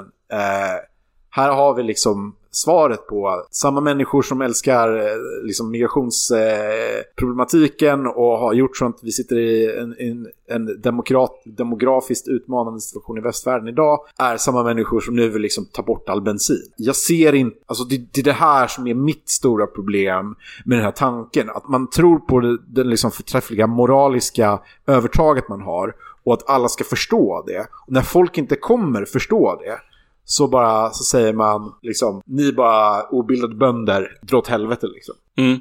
Eh, alltså den här poängen tycker jag är den behöver det verkligen komma tillbaks till, för någonstans är det det som, om man ska hårdra det Oliver, det är alla, skulle jag säga, ideologiska projekt idag skyldiga svaret. Det vill säga, hur löser du den här Eller, krisen? eller, och där tror jag eller man... rättare sagt, hur gör vi det i alla fall inte mycket sämre? Alltså, Absolut. Nej, men så, så, jag tycker att så det, det är inte som att säga så här, nej men vi har inte ett revolutionärt problem. Det här är ett revolutionärt problem. Jag tror verkligen att det här är, liksom, det här är fundamentet Ja. i, fossil, så, alltså, i det moderna samhället. Alltså modernismen som vi, håll, som vi ska rucka på. Vi har liksom inte haft ett tillväxtsamhälle där eh, man kan, ja men så här, hela socialismen och liberalismen funkar inte som ideologier utan att du har ett överflöd att fördela. Sen behöver du inte hålla med om hur, hur du fördelar det eller hur du ens får det att växa. Men att det finns, om det är man rörande överens liksom. Men, men, ba, men jag vill bara, bara för att förtydliga, alltså här, så att vi faktiskt pratar om rätt liksom liksom hjärnspöke här. Alltså, den typen av politiskt projekt som Malm eller liksom sabotagerörelsen eller klimatrörelsen för den delen förespråkar. Det är liksom inte, alltså när man gör liknelser vid leninism, då, då betyder det inte att de ser framför sig nödvändigtvis eller förespråkar massavrättningar eller plundring eller arbetsläger. Lika lite som att de som pratar om Green New Deal eh, skulle vilja ha liksom att man släpper atombomber över Japan igen bara för att man gör liknelser till en, en amerikansk kraftsamling under andra världskriget. Bara så vill liksom med på det, liksom att de historiska parallellerna här handlar inte om att man vill ha tillbaks den typen av liksom våld.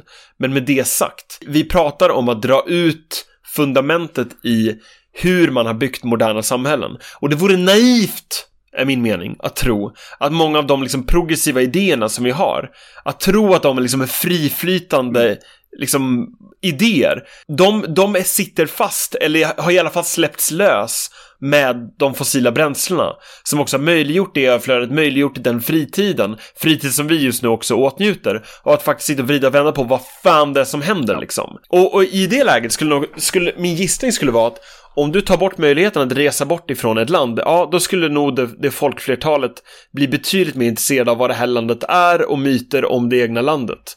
Och de, alltså att, att, de inte, att det inte skulle ha konservativa drag, det är liksom...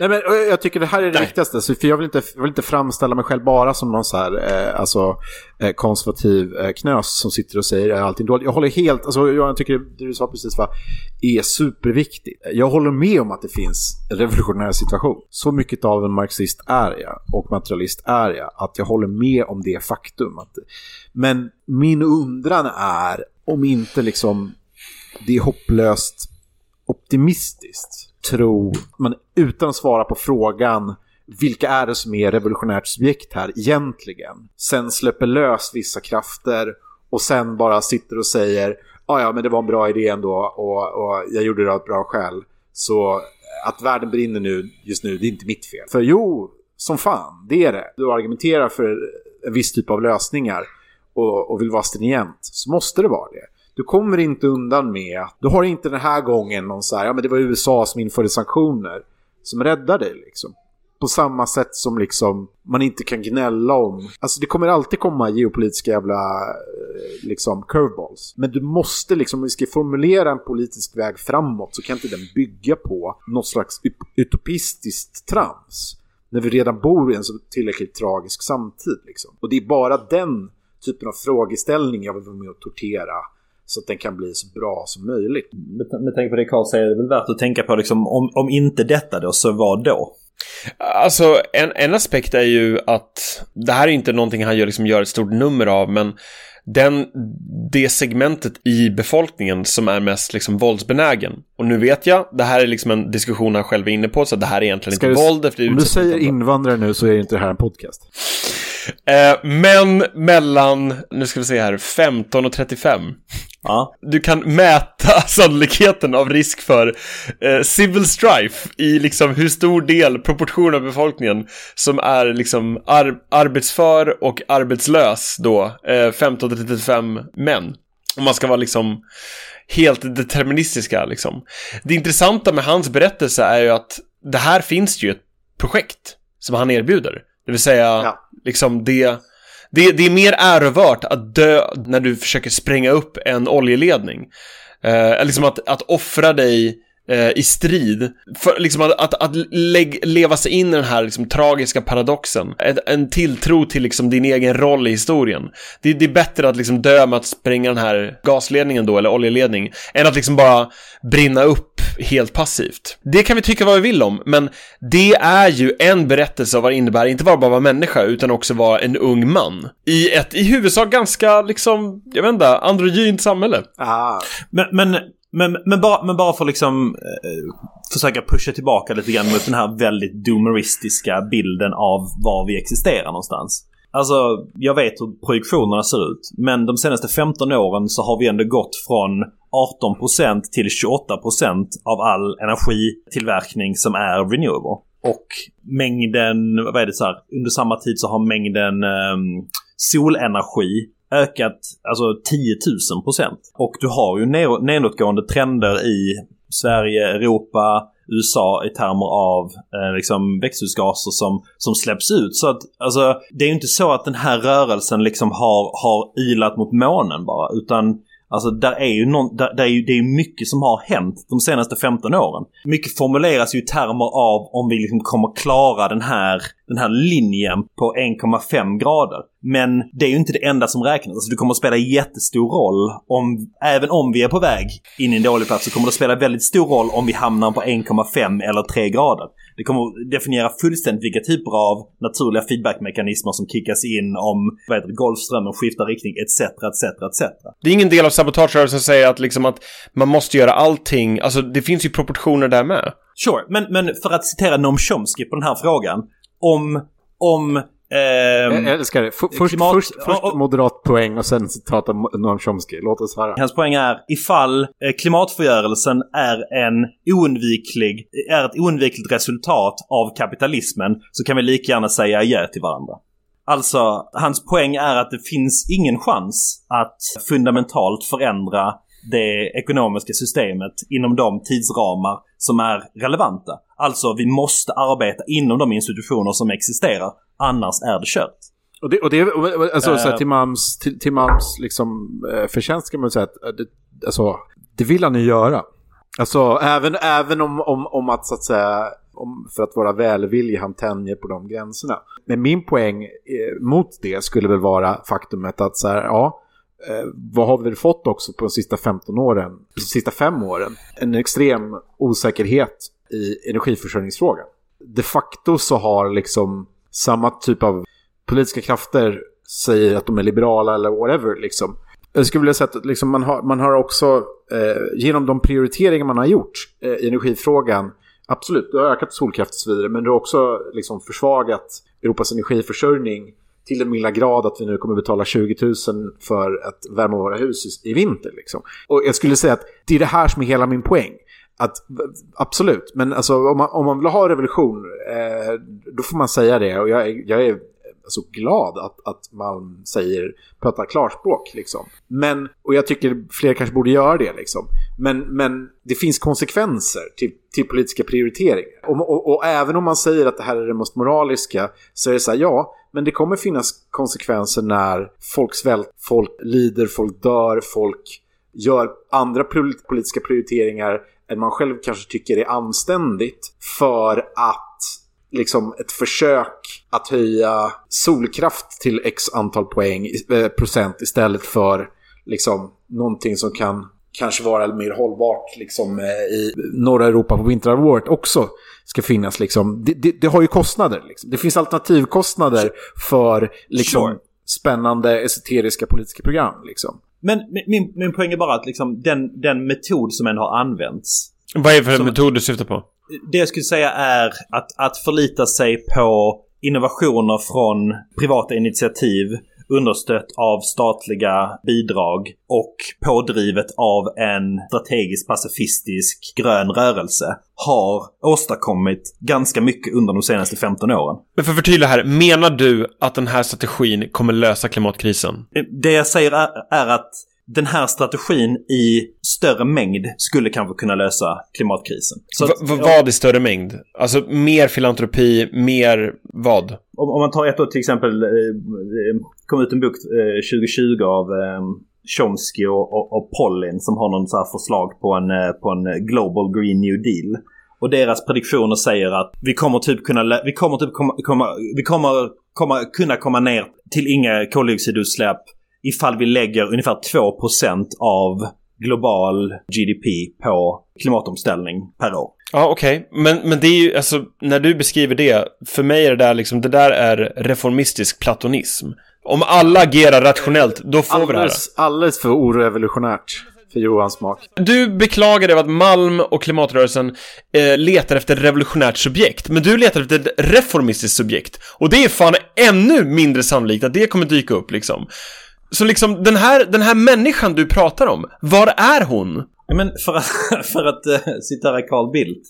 Eh, vi, kan, vi, kan vi inte låta det bästa bli det möjligas fiende? Så att säga. Var det han som sa det? Nej, det är inte han som sa det ursprungligen. Men han har sagt det någon gång. Vi ska inte låta det bästa bli möjligas fiende. Alltså, alltså så här, jag vet att han framst- jag vet att Malm framställer det som att, eh, som att det finns ett bra case att göra för att, för att våld skulle kunna öka chansen för att göra mer klimatutsatta etc. etc. på central nivå. Min läsning av litteraturen är att så inte är fallet. Och jag tror att du, det är en mycket större chans genom den här revolutionära metoden att stjälpa whatever liksom den gröna rörelsen har åstadkommit hittills än att göra no- alltså åstadkomma någon eh, förbättring.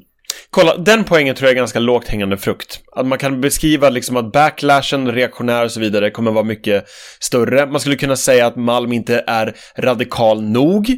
Det vill säga att hans rörelse är så pass liten så den kommer inte göra någon effekt på de globala utsläppen. Eller så är den för stor vilket gör att den bara kommer leda in ett inbördeskrig som de dessutom sen skulle förlora. Det är som Kalle var inne på liksom. Vem, vem är bäst på att slåss? Gula västarna eller typ Gretas, Gretas kompisar liksom. Men det du pratar om här, det vill säga har tilltro till det som är just nu. Alltså för att vara helt uppriktigt, det är liksom, jag fattar inte hur du får ihop det. Jag ser det absolut inte hända i hundra år liksom. Look, det, det, alltså, valdeltagandet gick ner jävligt mycket i det här valet och det är klart att vi alla förstår varför givet den så här totala nihilism och kortsiktighet som definierade typ hela spektrat. Och jag håller med dig från det perspektivet liksom där debatten kring det här under hela valrörelsen handlade om vad ska vi göra nästa år? Alltså, det, det var så långt det gick. Alltså, och, och vadå, kan man göra samma sak året efter det? Nej, nej, nej, då är pengarna slut. Då är den fonden slut. Ja, men vad, what? Men liksom, Men det, det är väl också för att så här, det, det, det är svårt när, när folk inte är säkra och inte kan betala räkningar. Känner, känner, inte känner sig säkra och inte känner att de kan betala eh, räkningar. Då är det nog väldigt svårt att ha ett val om miljö. Jag tror vi har visat det liksom i Sverige. Eller? Alltså att du får liksom valet att eh, låga valbetalning beror på dåliga eh, alternativ att rösta på miljöpartier. Sorry, men liksom jag har väldigt svårt att se det som den viktiga frågan i valet. Liksom. Alltså om man kollar på till exempel priserna för olika typer av energiproduktion så är ju redan renewable sources billigare än både Med- kol, gas Ja, och men nuclear. med extremt mycket subventioner, ja. Alltså du kan ju få vad som helst att bli... Du kan ju få vad som helst. Men ta eh, vind... Kalle, Kalle, Kalle, här, här kommer en bra fråga. Hur många procent av världens BNP läggs på eh, subventioner av fossila bränslen? Alldeles för lite. Nej men gissa. 7 procent av världens BNP läggs på, enligt IMF läggs på subventioner av fossila bränslen. Ja, absolut. Så att liksom, kan, kan, vi, kan vi sluta snacka om att liksom det är de renewables som har fördelen på grund av eh, subsidies? Skämtar du nej, med nej, mig? det, det säger jag inte. Jag säger bara, du, du, du släpper med siffror, jag säger absolut. Men faktumet är liksom till exempel energiproduktion i Sverige. Ta det som exempel där vi bor. Eller där jag bor. Då är det ju ett faktum att så här, ja, man kan ju säga hur mycket som helst bra om liksom renewables när man inte betalar hela priset för det. Alltså, så, sen kan du sitta och säga att så här, ja, kärnkraft är, är skitmycket dyrare. Man bara, ja, fast det funkar också hela året om. Liksom. Det är inte berott Ja, sure, men det tar, det tar 30 år att bygga Nej, det gör det inte. Nej, det gör det liksom- inte. Det tar inte 30 år att bygga. De, fast det är många av de här eh, typ kärnkraftverken i, i Frankrike och sådär som bara inte kommer igång. För att det, är- det är massa strul Ja, men här. I Finland så fu- funkar det tydligen på mindre än 10 år. Ja, men... eh, Ja, men det, men, men, men, det, Okej. men, men, men, Jag men, tror- jag men, tror men skitsamma. mer Men, men skitsamma. men, Men, ja. alltså min poäng är så här, ja, men alltså frå, frågan är också, vad är, vad är man liksom villig att, att, att göra här? Liksom? Om, om, man, om man säger att det är så här, vi, vi hör att det är liksom, man kan göra vad som helst. Vi kan, vi kan ändra samhällsekonomiskt system. Men liksom, vi kan, vi kan liksom inte göra att man hattar projekt för att liksom göra saker som är, inte passar in på vissa människors liksom drömmodell om hur ett samhälle ska funka. Alltså, jag tror det är det som är problemet med mycket av den här frågeställningen. Och det är därför jag ställer mig, liksom, ska vi säga, ibland frågande till vissa politiska liksom, idéer kring miljö miljörörelsen. Jag tror därför den inte är så speciellt relevant i Sverige. Alltså som den utformas i till exempel Miljöpartiet. Det är för att folk är inte intresserade av att bo i ett land som styrs av de här idéerna. Det är en sak att polla, du det- och det är det som gör. Polla vad folk tycker om klimatet i Sverige, vad prioriteringarna är där, så är de ganska, så är de ganska höga. Men man är inte sugna på lösningar som gör att vanliga människor inte kan leva sitt liv. Sen kan man säga, ja men liksom eh, de superrika har sina jotter och så vidare. Absolut, absolut. Nej. Nej, fine. Men kan vi prata om absurditeten i att, okej, prediktionen från säg då, Chomsky och Pollen är 2-3% om året. Det, det är vad vi behöver. Samtidigt, NATO, NATO-debatten. Var det någon som ens nämnde att 2% av BNP ska läggas på det här? Okej, fine Oliver, men det du önskar här är att människan vore annorlunda och vi får helt enkelt dra slutsatsen att den inte är det och då kan man bygga en politisk rörelse som försöker informera och det är en liberal approach till det här. Eller så kan man bygga en politisk rörelse som tvingar människor till någonting annat och det är det man försöker göra. Men det som är hans kritik mot status quo och som jag delar i det här sammanhanget är att man ifrån etablissemang resonerar kring klimatförändringar ungefär som en sida som håller på att förlora ett krig. Det tidspress, man har begränsade resurser, de håller på att ta slut, man har löften om typ superteknik eller supervapen som ska vända den här krigslyckan. Du får mer och mer självförtroende från teknokrater blandat med desperation ifrån typ undergrupper i samhället som bara försöker liksom bryta upp ifrån det här. Alltså det är där vi befinner oss och man kan tycka att liknelsen vid, vid krig är osmaklig men det är, liksom, det är så här man talar om som stora kraftsamlingar man gjorde under covid-pandemin till exempel så det är inte helt osökt att också dra den här kopplingen till, till klimat. Så liksom, jag köper helt enkelt inte att man kan säga så här, men vi har lite mer tilltro till reformistiska lösningar. Det är liksom, det, det mest sannolika skulle vara, och det är väl det jag möjligtvis ska kunna kritisera man för, är liksom att det, det realistiska i det här läget är vilken sida är beredd att gå in och slakta heliga kor och säga det här var viktigt för oss, men det var inte lika viktigt som någonting annat. Så liksom, utifrån din, om jag förstår det du pratar om för rätt här, är liksom att så här, kolla vi har en process, den går långsamt, men vi är på väg mot rätt håll och vi minskar utsläppen. Och mot bakgrund av det här så kan vi absolut inte tumma på individens, alltså liberalismens principer. Det går inte. Det är liksom en, en helig ko här. Och ska man ta det utifrån mans perspektiv så är det så här, kolla, vi har en rörelse här och arbetarna får inte börja ge sig på migranter. Liksom, vi, vi kan inte ge oss på de här, det revolutionära subjektet. Och det skulle vara liksom motdraget ifrån en mer då, i hans ögon, fascistoid rörelse. Så liksom, på samma sätt som Kalle är inne på att han tycker att så här, ja men det här är liksom en ärlig beskrivning av vad konflikten handlar om. Jag menar att den ärliga beskrivningen är också i vilken mån man är beredd att ge sig in och säga de här sakerna kommer vi skita i till förmån för någonting annat. Men liksom, att i den mån klimatrörelsen också är en anti-kärnkraftsrörelse jag, fatt, jag fattar inte det liksom. Om man, om man är liksom då socialistiskt orienterad, då skiter man väl i vad som är liksom billigast. Det här får ner koldioxidutsläppen, nu kör vi liksom. Vi, liksom, det här är krig. Vi, vi, Det var, en, vi, det, var en annan, det var en annan story jag läste i SvD häromdagen. Att de skulle bygga en... eh, det var SvD, men de skulle bygga en ehm, så här eh, batterifabrik uppe i norra Sverige någonstans. Ja, men, men, det har, men, men det har gått i stå på grund av någon salamanderart som finns där i, eh, i, i, Ja. i, i, i våtmarkerna. och då är, man, Ja. inne- då är man inne väldigt roligt. Så eh, Bara, bara så du förstår hur, hur liksom vi jobbar. Det var ju ganska länge som jag fick så här förfrågningar ifrån personer i politisk eh, liksom, ställning så här. Du Johan, kan inte du hitta någon skön eh, del av miljörörelsen som kan hitta lite salamandrar på de, här, på de här ställena? Vi skulle behöva det nu när den här, den här, vi har den här juridiska striden kring typ olje, oljeraffinaderi eller någonting. Så det, jo då.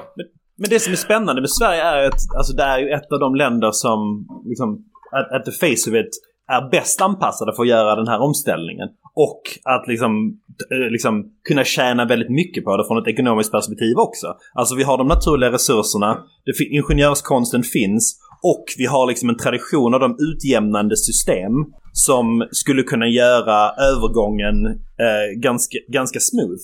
Och det jag undrar, liksom, om det är liksom det jag kan bli, alltså den här valrörelsen var ju liksom hjärnmördande. Och, och någonstans det jag, det jag efterfrågar är ju liksom alltså, alltså stora idéer från ett reformistiskt håll. Det jag frågar är liksom varför, varför finns det inte från, från något parti som kallar sig statsbärande en liksom en insats som säger så här, ja men så här, vi vill bygga ett bättre Sverige för, för nästa generationerna. Vi ser att ett skifte kommer. De här teknologierna kommer att slå igenom förr eller senare och vi vill ta ledartröjan i det här. Och därför vill vi lägga stora mängder av vår eh, BNP, ungefär 3%. Det är inte enorma summor, ungefär lika mycket som NATO. Vi vill göra det här över 20 år. Det kommer innebära för att då eh, citera Grotesco att byta Gruyère mot blå Castello.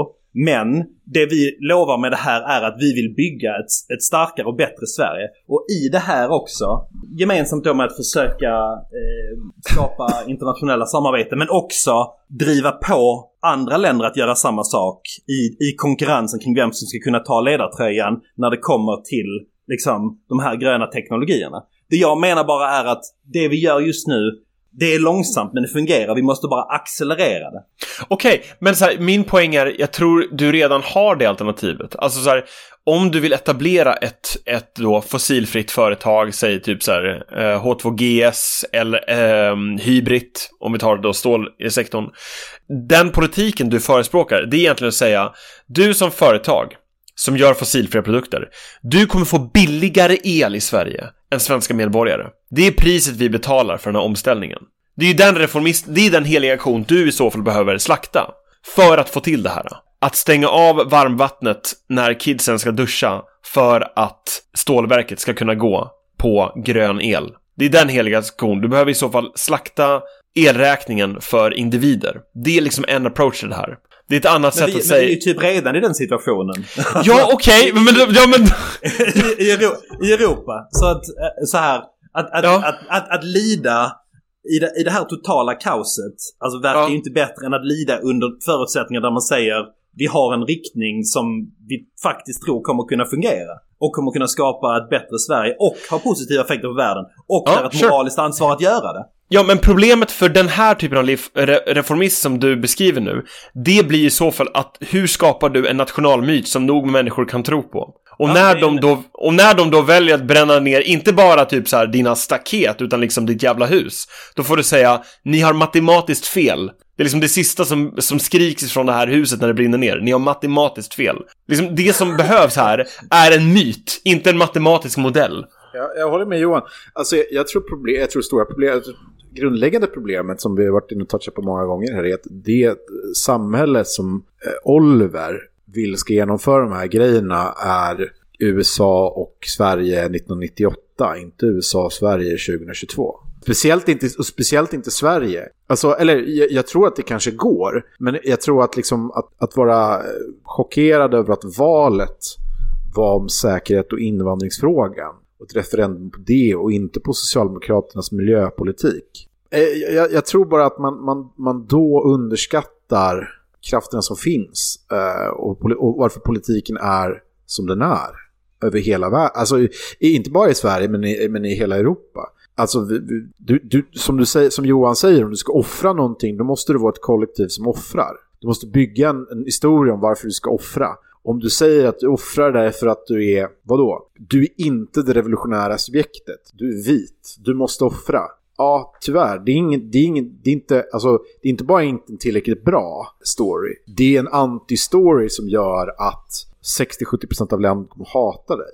Och kommer omöjliggöra politik. Och det, och det är det som, alltså skulle jag säga i USA till exempel, det är det som har omöjliggjort grön politik. Därför att demokraterna har valt en väg där man inte är, så att säga, landets politiska poli parti som vill avskaffa så, återföra nationell suveränitet och, och arbetarrättigheter.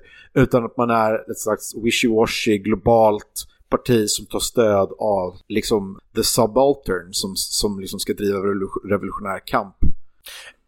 Det, det, finns en aspekt här som jag tror att, att genom att tänka på det här problemet, klimatkrisen som ett revolutionärt problem, så, så kan man också diagnostisera varför de moderna ideologierna också i viss mån kommer till korta. Nu när Kalle beskriver det här, liksom att, att du har liksom en, en marxism som inte längre kan erbjuda rättvisa till flertalet. Du har en liberalism som inte längre kan respektera individens rätt. Och en konservatism som inte längre kan prata om en bättre gårdag. Därför att den världen man lever idag har färre arter än den man, man själv föddes in i. Också att det, förlåt, men också det, att det inte finns en gårdag som någon kommer ihåg som är bättre. Nej, det är med. Så liksom utifrån de här besvikelserna, eller insikterna, utifrån de moderna ideologierna som for all intents and purposes är skapade genom den fossila tidsåldern så skulle du eventuellt kunna formulera någonting annat. Alltså ursäkta, det här blir lite esoteriskt, men liksom att jag tror att poängen är att se inte bara vägs ände i ett resonemang, utan liksom across the board. Det är liksom vägs ände över hela jävla spektrat. Men det är lite, det vi, det är lite där, det, det, är liksom den så att säga eh, point by point navigation vi håller på med. Alltså eh, för att använda nautiska termer, man liksom navigerar efter vissa fyrar för att försöka komma fram någonstans. Och de här texterna är på så sätt fyrar. De lyser upp någonting. De åskådliggör en viss, en viss typ av tankeströmning. Och vi försöker liksom inte binda ihop ett eget manifesto här till slut. Men vi försöker liksom för oss själva och förhoppningsvis med för de som lyssnar resonera kring liksom de här sakerna på ett sätt som gör det relevant. Inte bara för texter och ideologiers liksom, egna eh, interna logik utan ifrån en liksom, tidsanda. Och det är därför jag tycker det är viktigt att göra och därför tycker jag den här texten är viktig att, att ta på allvar och inte som sagt liksom reformistisk lösning eller inte så tror jag den sätter fingret på, eller det är klart att den gör. Det finns, det finns jag tror, jag är övertygad att det här kommer hända på ett eller annat sätt. Och jag, jag håller med honom när han säger jag, jag förstår inte varför det inte har hänt. Det är nästan mm. det mest oförklarliga. Vad resultatet mm. är däremot. Vill du komma in Oliver? Eller? För, för alltså, vi, vi, jag håller med. Alltså, jag, jag, jag menar inte att liksom Malm lajvar revolution. Nej, Nej men och jag vill, och jag vill liksom, liksom inte lajva reaktionär. Alltså som min Javert-karaktär liksom. Utan jag vill liksom ta det här för vad det är. Liksom. Jag tror det är en, en, en, en ganska viktig varning. Och jag tror också att det är någonting, alltså, någonting han inte säger men som, som jag tycker är nästan lika viktigt är att jag tror det kommer finnas politiker som känner sig tvingade att agera mer och mer auktoritärt för att få igenom vissa lösningar. Och det är en sida av det här myntet Eh, som man också kan ta upp och prata om, som vi inte har tid för nu. Men liksom, det är ju inte bara aktivisterna, det är också politikerna. Liksom. Precis, när Sveriges statsminister kommer att tvinga Skåne att betala femdubbla för pågen brödproduktion. Eh, för att liksom väga upp för den här bristande energiproduktionen runt om i landet. I, en annan aspekt kan få... Ah, sorry, fortsätt. Nej, bara elen måste stanna i norr. Och det är, något, något positivt är att eh, det är, vad ska man säga, Norrland förblir koloni, men det liksom förblir koloni inom sitt eget territorium den här gången. Men det är liksom, men om man då, om man då antar liksom att, att det här, att det bara går ut för att det inte går att stoppa på något sätt liksom. Då är, då är en annan fråga liksom vem, vem kommer kunna positionera sig på andra sidan av det? Vem, vem, och vem, men får jag, bara, får jag bara stoppa det där liksom att det går inte, det här är som en grej, det går inte bara utför. Alltså jag förstår det att utifrån en, en liberal förståelse av liksom det goda samhället så går det utför. Men för att förstå varför vi hamnar där så tror jag man behöver se det som att alla människor som genomlever den processen kommer inte uppleva det som att det går bara utför. Och det kan vara en förklaring till varför det, det, det kan ske liksom. Ja, förlåt, det var ett flummigt, men... Ja, det där var någon projektion, det var inte det jag skulle säga. Bra, bra Oliver. Bit ifrån bara. Nej, men, nej, men min, min, min, min, fråga är liksom bara, alltså om... Finns det ett, ett sätt man ska se liksom Malms position, de här, de här ställningstaganden som positioner, alltså potentiella positioneringar för andra sidan så att säga. När, och när allt det här går åt helvete. Efter, efter Alltså, klimatsingulariteten menar du? Typ. Ja men i relativa termer. Men ja, let- let's say så finns det liksom medläpare och de som, som, gjorde, som gjorde det de kunde. Och kanske finns det rörelser där i som har mer auktoritet än andra att forma det som, som, som kommer efter. Finns det, en, finns, finns det en angle där? Försök en gång till. Eh, Jag är inte säker på att jag hänger med. Nej men liksom att det, det är kanske, alltså så här, kanske är det så att det här inte går att hindra det som håller på att hända. Och att de här eh, effortsen som Malm pratar om är, kommer vara ineffektiva, kommer inte förändra den, eh, alltså det, det som sker. Men på andra sidan, när katastrofen är ett faktum, så kommer det fortfarande finnas de som gjorde allt det de kunde. Och de som stod bredvid, så att säga. Mm, right. Och, och, Okej. och, och, att, och att vissa människor då kommer ha, ett, kommer ha en privilegierad position potentiellt att kunna formulera det som kommer We, can, we cannot allow a moral gap helt enkelt på något sätt. Jag förstår vad jag menar. Ja, jag tror jag förstår vad du menar. Alltså så här, det finns ju en aspekt, och det är det här som det också kommer ner i kaderaspekten av att du faktiskt tränar upp en grupp personer som både Alltså bara rent kunskapsmässigt fattar vad fan det är som händer Men också så här emotionellt kan, kan liksom inta den positionen och ha, ha, de, de är liksom redan, för att låna ett begrepp från ett helt annat ideologiskt håll eh, Men among the ruins eh, vad är det för referens? Bra. E, e, e, based Evola droppings liksom. Ja. Okej, ja. ehm, Jag tar avstånd. Sampla ett ljud så du inte ens behöver säga det längre. Det är bara dör avstånd. Ja, nej men så här. Jag tror, jag tror att det spelar roll att du gör någonting och på så sätt så liksom är ju mer i hans camp. Jag menar, på så sätt kan jag säga att jag har ju liksom inte lämnat det här mindsetet. Jag delar ju samma liksom, på det sättet tankerymd som den delen av klimatrörelsen. Um, men med det sagt så liksom, det är väldigt svårt för människor att bekämpa någon utan att samtidigt tänka att den är ond. Det vill säga, vi vill tänka att våra fiender är onda. Man väljer ett fanatiskt mindset, därför att det är enklare kognitivt att, att, att klara av. Och där är jag inte säker på att den här rörelsen är kapabel att göra det för merparten människor som är med i den. Och det kan vi liksom se också i relation till hur benägen man är att debattera med meningsmotståndare. Jag har faktiskt en, en anekdot här. Eh, de, här, de, de, här dark, Mo- de här Dark Mountain jag nämnde tidigare. Kan vi inte- ja, mer om Dark Mountain. Tack. Mörka, Ja. mörka bergen. Jag hade intervju med en av deras grundare för väldigt länge sedan. Och sen när vi var klara med det där så berättade han också, för jag, för jag liksom, eller, det, det var på tal att eh, Andreas Malm skulle vara med i den, en akademisk miljö jag befann mig i. Sen blev det inte så till slut. Eh, av, av skäl som man kan Se, googla. se Aftonbladet. Ja, googla Aftonbladet. Alternativt eh, så kan man söka på Obi-Wan Kenobi. You were supposed to save the force. Ehm, Hashtag mess- messianism, hashtag eskatologi, hashtag Johan Gärdebo 49 minuter in. Eh, Men jag har min grund i en kristen miljö va, så det är inte så konstigt att jag tänker så här. Jag är Johan. Jag står för det här här kommer anekdoten då. Så den här Dark Mountain-personen då, som heter Dougald, Dougald Hine, som är poet. Eh, han var väldigt uppskattad av Malms eh, förra ha- handledare, Alf Hornborg, som har grundat humanekologin i, i Sverige och har liksom utöver Malm samlat en hel kader av då unga arga vänstermän runt sig. Liksom. Och Al, äh, Alf Hornborg då intresserar sig mäkta mycket för Dark Mountain och tycker det är en spännande anarkistisk liksom approach till klimatkrisen. Right. Och tänker så här, okej, jag, ska bjuda, jag ska bjuda in då Dark Mountain och Dougal Hine till Lund. Jag kanske kanske till och med kan fixa en doktorandtjänst. Eh, så får han lön från skattepengar i fyra år för att göra det här då liksom. Och eh, så, så sätter de in då Malm och hans folk då i den här e-mail-loopen. Och Malms svar till det här, det är ungefär det vi ser i den här boken, fast liksom gånger hundra. Han säger bara så här, de här grönbruna kräken ska inte komma i närheten av mina studenter. Och, och liksom efter några mejlväxlingar längre in så säger han så här, ja men det finns bara en möjlighet för dig att uh, finnas i den här miljön. Och det är under sulan av min stövel. Eh, Så jävla bra.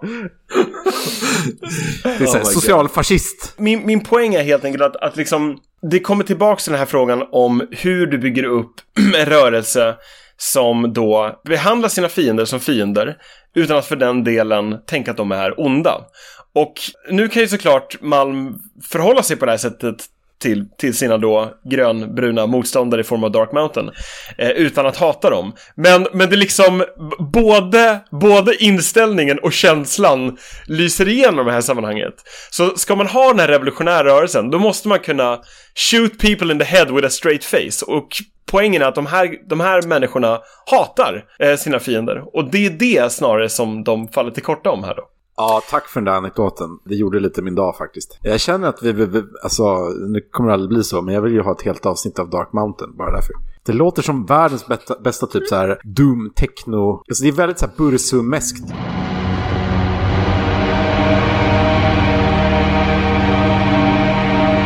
Men, men jag tror så här, för att få också förstå en del av, av Malms kritik mot den här delen av, av klimatrörelsen är att de har för lite tilltro till civilisationsbygge.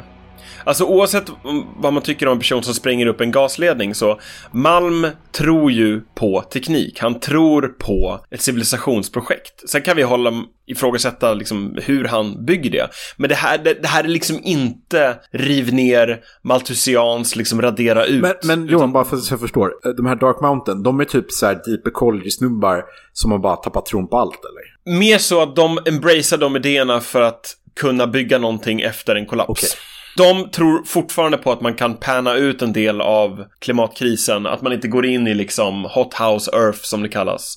Men de vill kunna föreställa sig slutet för att Så de överleva. är typ positiv, eh, embrace, doomerism, eh, deep ecology. De ser på det nuvarande samhället som det undantaget det är i termer av befolkningstillväxt, Så välståndsfördelning. de är typ så här, eh, de är typ så här, alltså de är Kaczynski fast lite mer malthausianska. Ja, men alltså så här, det här är inte våldsamma människor. Nej, men det är liksom Alltså- så här, du, du ska bo i skogen och odla, är det de som odlar sina egna, blir bönder liksom? Ja, det, det, för, eh, absolut. Gröna vågare kan absolut räknas Nej, men till för här. han, för jag menar, Malm diskuterar de här i något avsnitt av boken och säger att det finns vissa som så här, Ja. lär sig jaga och typ.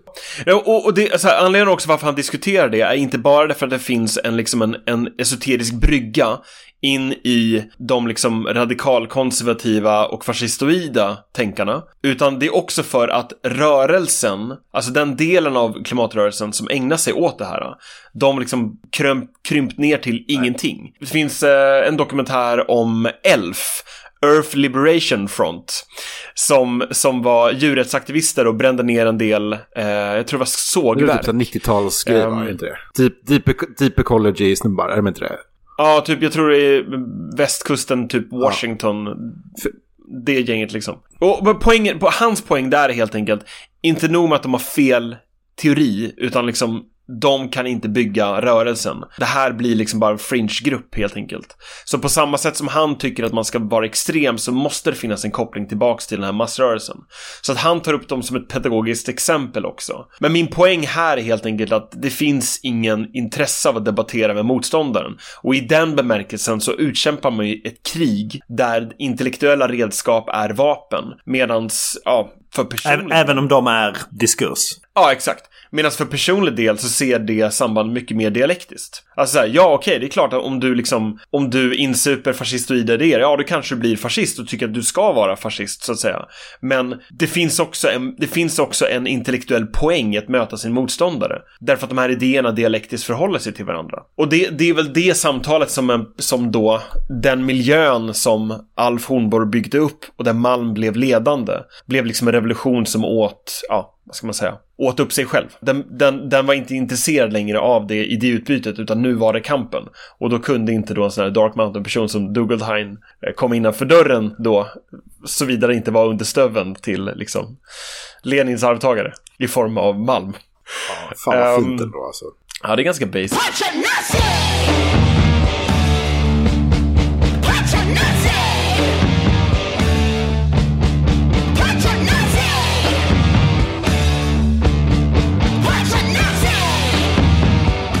Om jag får göra en snabb poäng, vilket är alltså en, en sak som är ju väldigt liksom noticeable här i, i um, Storbritannien är ju hur så här Extinction Rebellion framförallt, men också liknande rörelser har omformat lagstiftningen kring eh, alltså eh, på vilket sätt man får demonstrera.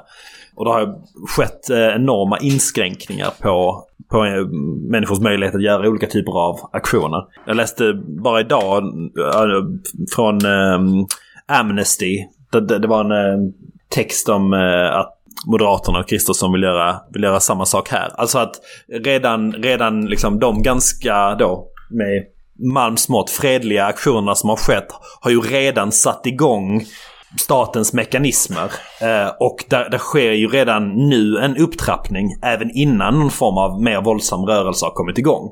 Yes. Och, och, och det jag tycker är intressant där är att alltså det finns det finns ju liksom en li- litteratur av empirisk forskning som tittar på effekterna av liksom fredlig versus um, då våldsam, våldsamt motstånd.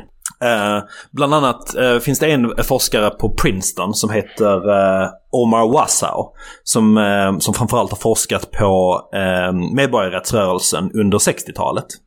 Och framförallt efter mordet på... ehm, Malcolm X. nej, Martin Luther King. Ma- Martin Luther King, ja, ja precis. Och det, det han hittar är liksom att de, de alltså fredliga protester, framför allt de som möttes av våldsamma repressiva metoder, fick generellt positiv press och hade eh, sen, pushade sen alltså röstandet ungefär 2% i Demokraternas riktning. I, I de områdena där det skedde liksom demonstranter som, där våld initierades av de som protesterade så alltså pushades eh, potentiellt röstandet alltså upp till 5 procentsatser mot Republikanerna och kan ha svingat eh, valet i Nixons riktning. Och min poäng är inte där framförallt att så här underminera Malms poäng utan bara att belysa hur värdefullt det är för den här typen av rörelser att bli utsatt för repressivt våld. Och jag undrar hur det nästa årtiondet kommer att se ut för den här rörelsen nu när regeringar i många länder gör sig redo för alltså large scale crackdowns. Eh, Ja, men jag, jag tror att. Malm skulle säga eh, att eh, den där forskaren du citerar är en, eh, ett borgarsvin. Han har en faster som någon gång betald av, av Milton Friedman som för övrigt införde fascismen i Chile.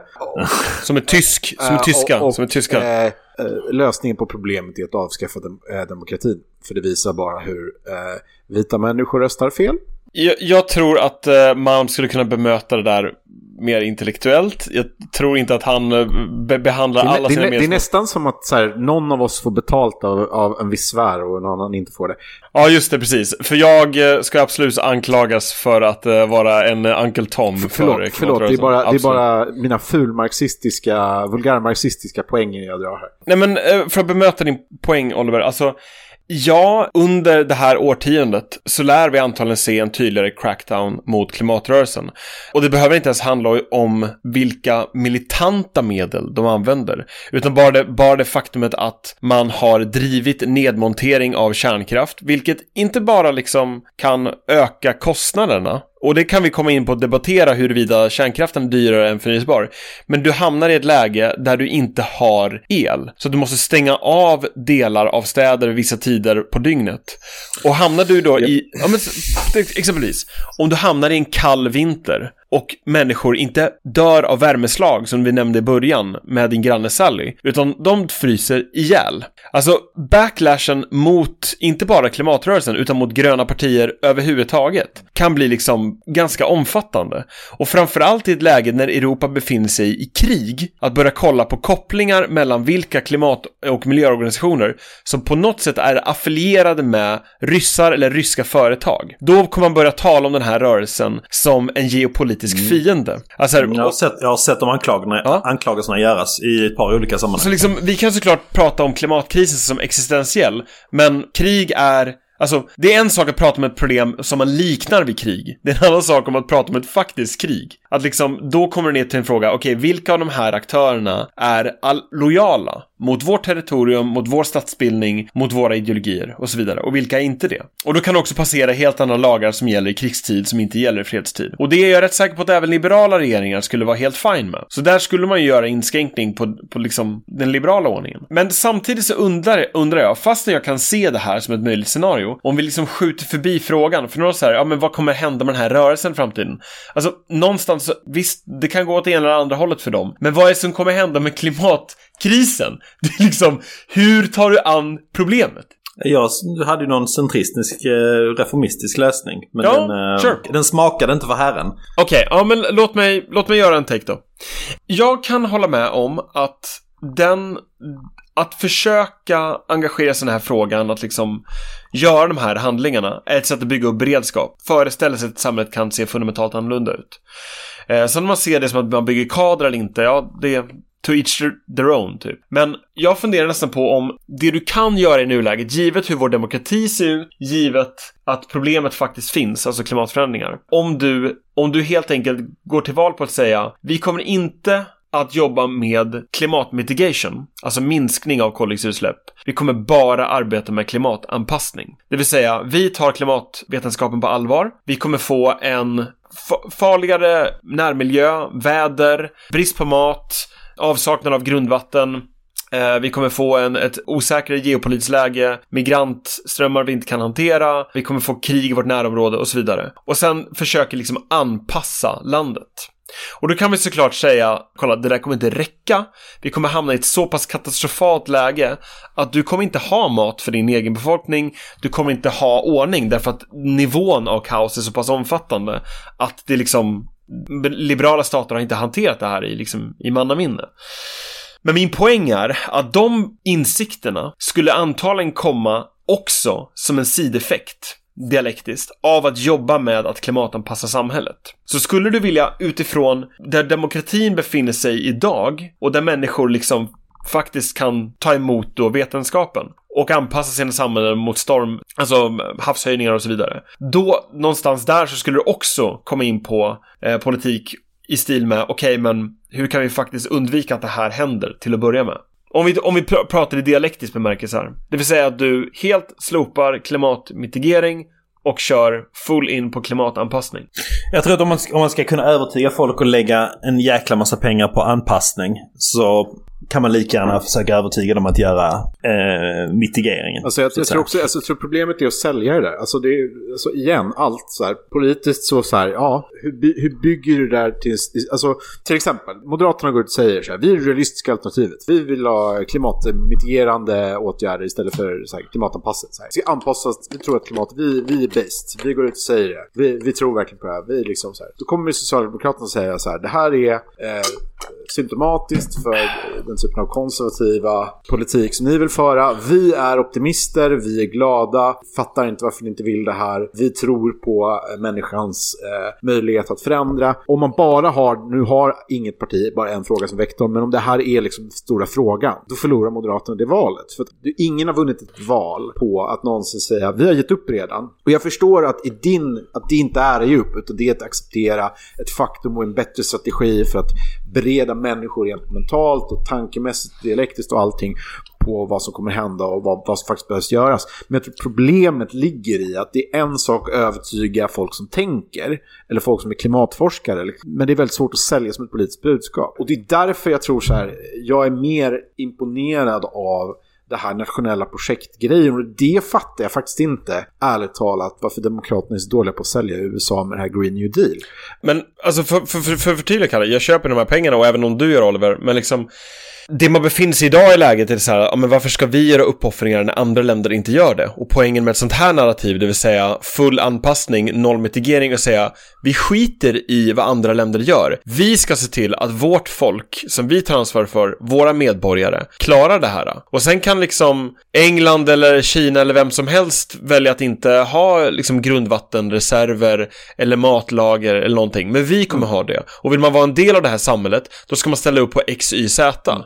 Det blir liksom mer Sverige som Singapore. Men, Någon- jo, problem, men, men, Men- men- problemet är att du kan bara göra sådana där saker med en befolkning som antingen haft ett världskrig redan eller har ett världskrig redan. Alltså det är väldigt svårt att sälja någonting sånt där i fredstid om du förstår vad jag menar. Dessutom, dessutom så här, alltså en transformativ grön omställning hade kunnat vara ett enormt projekt som, som hade kunnat vara väldigt bra för ett land som Sverige. Alltså det här perspektivet att det bara är en uppoffring. Jag tror inte att det stämmer. Kanske i på en på eh, kort sikt, alltså ett, ett decennium. Men två, tre decennium framåt inte säker på att så är fallet. Och eh, frågan är väl hur säljer man den framtidstron? Hur, hur kan man sälja ett helt land på att vi kan omdana oss till någonting bättre, starkare tillsammans?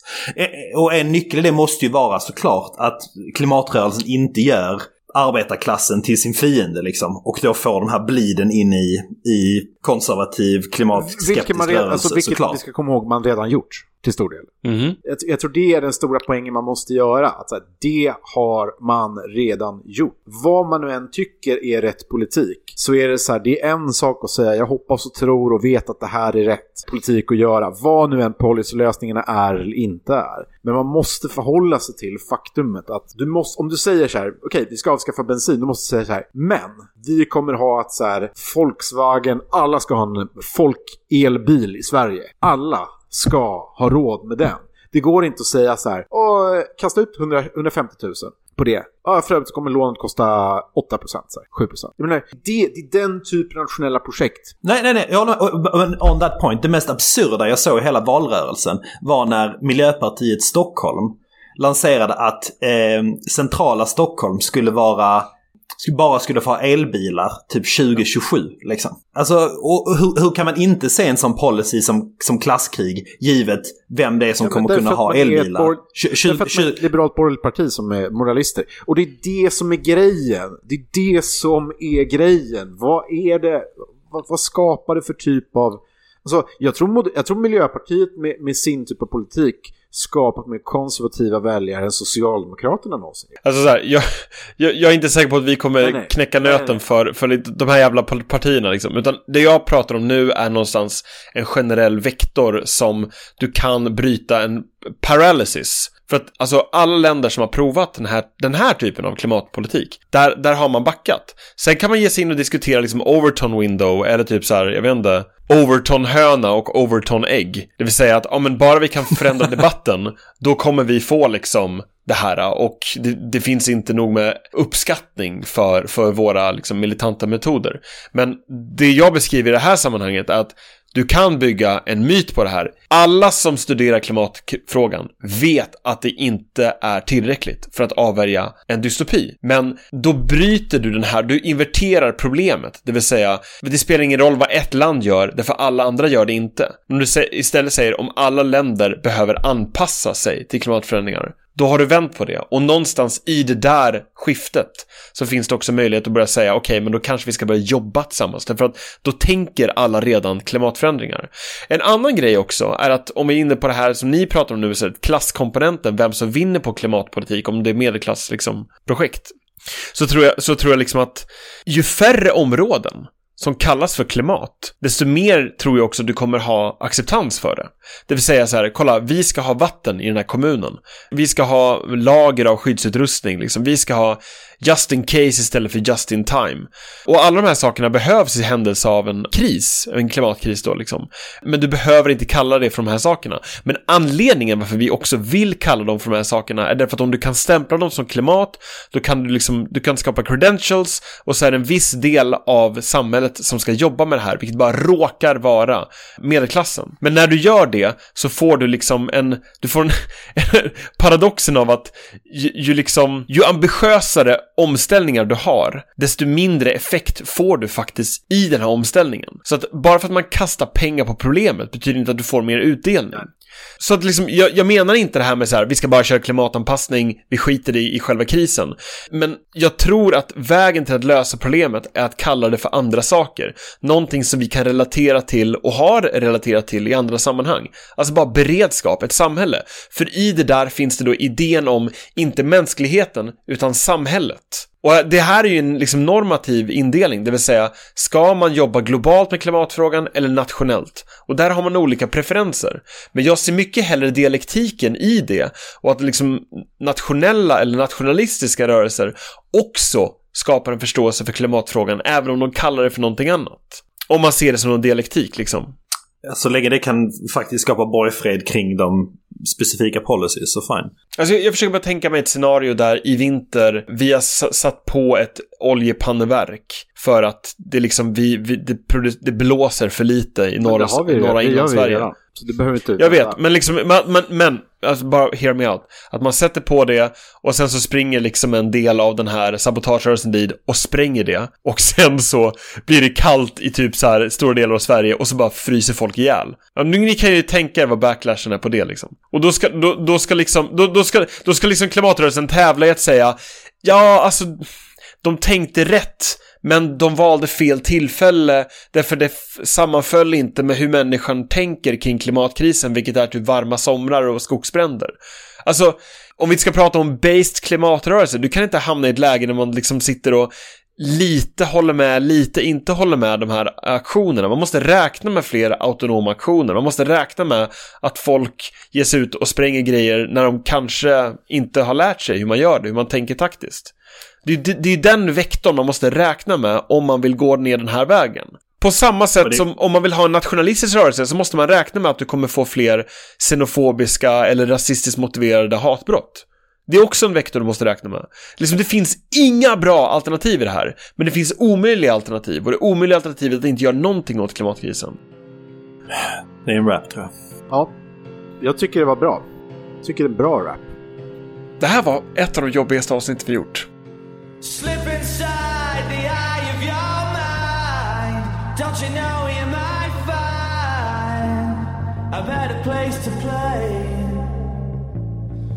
You said that you'd never been, but all the things that you've seen will slowly fade away. So I start a revolution from my bed. Cause you said the brains I had went to my head. Step outside, summertime's in. And stand up beside the fireplace. Take that look from off your face. You ain't ever gonna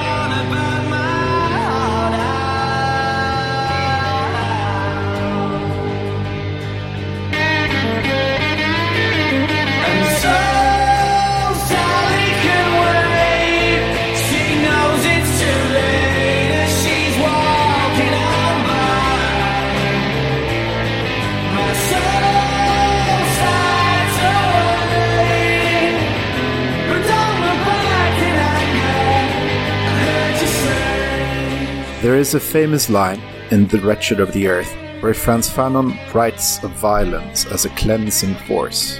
It frees the native, it makes him fearless, and restores his self respect. Imagine that, someday, the reservoirs of that emotion built up around the world, and the global south in particular, find their outlets. There has been a time for a Gandhian climate movement. Perhaps there might come a time for a Fanonian one. The breaking of fences may one day be seen as a very minor misdemeanor indeed. And so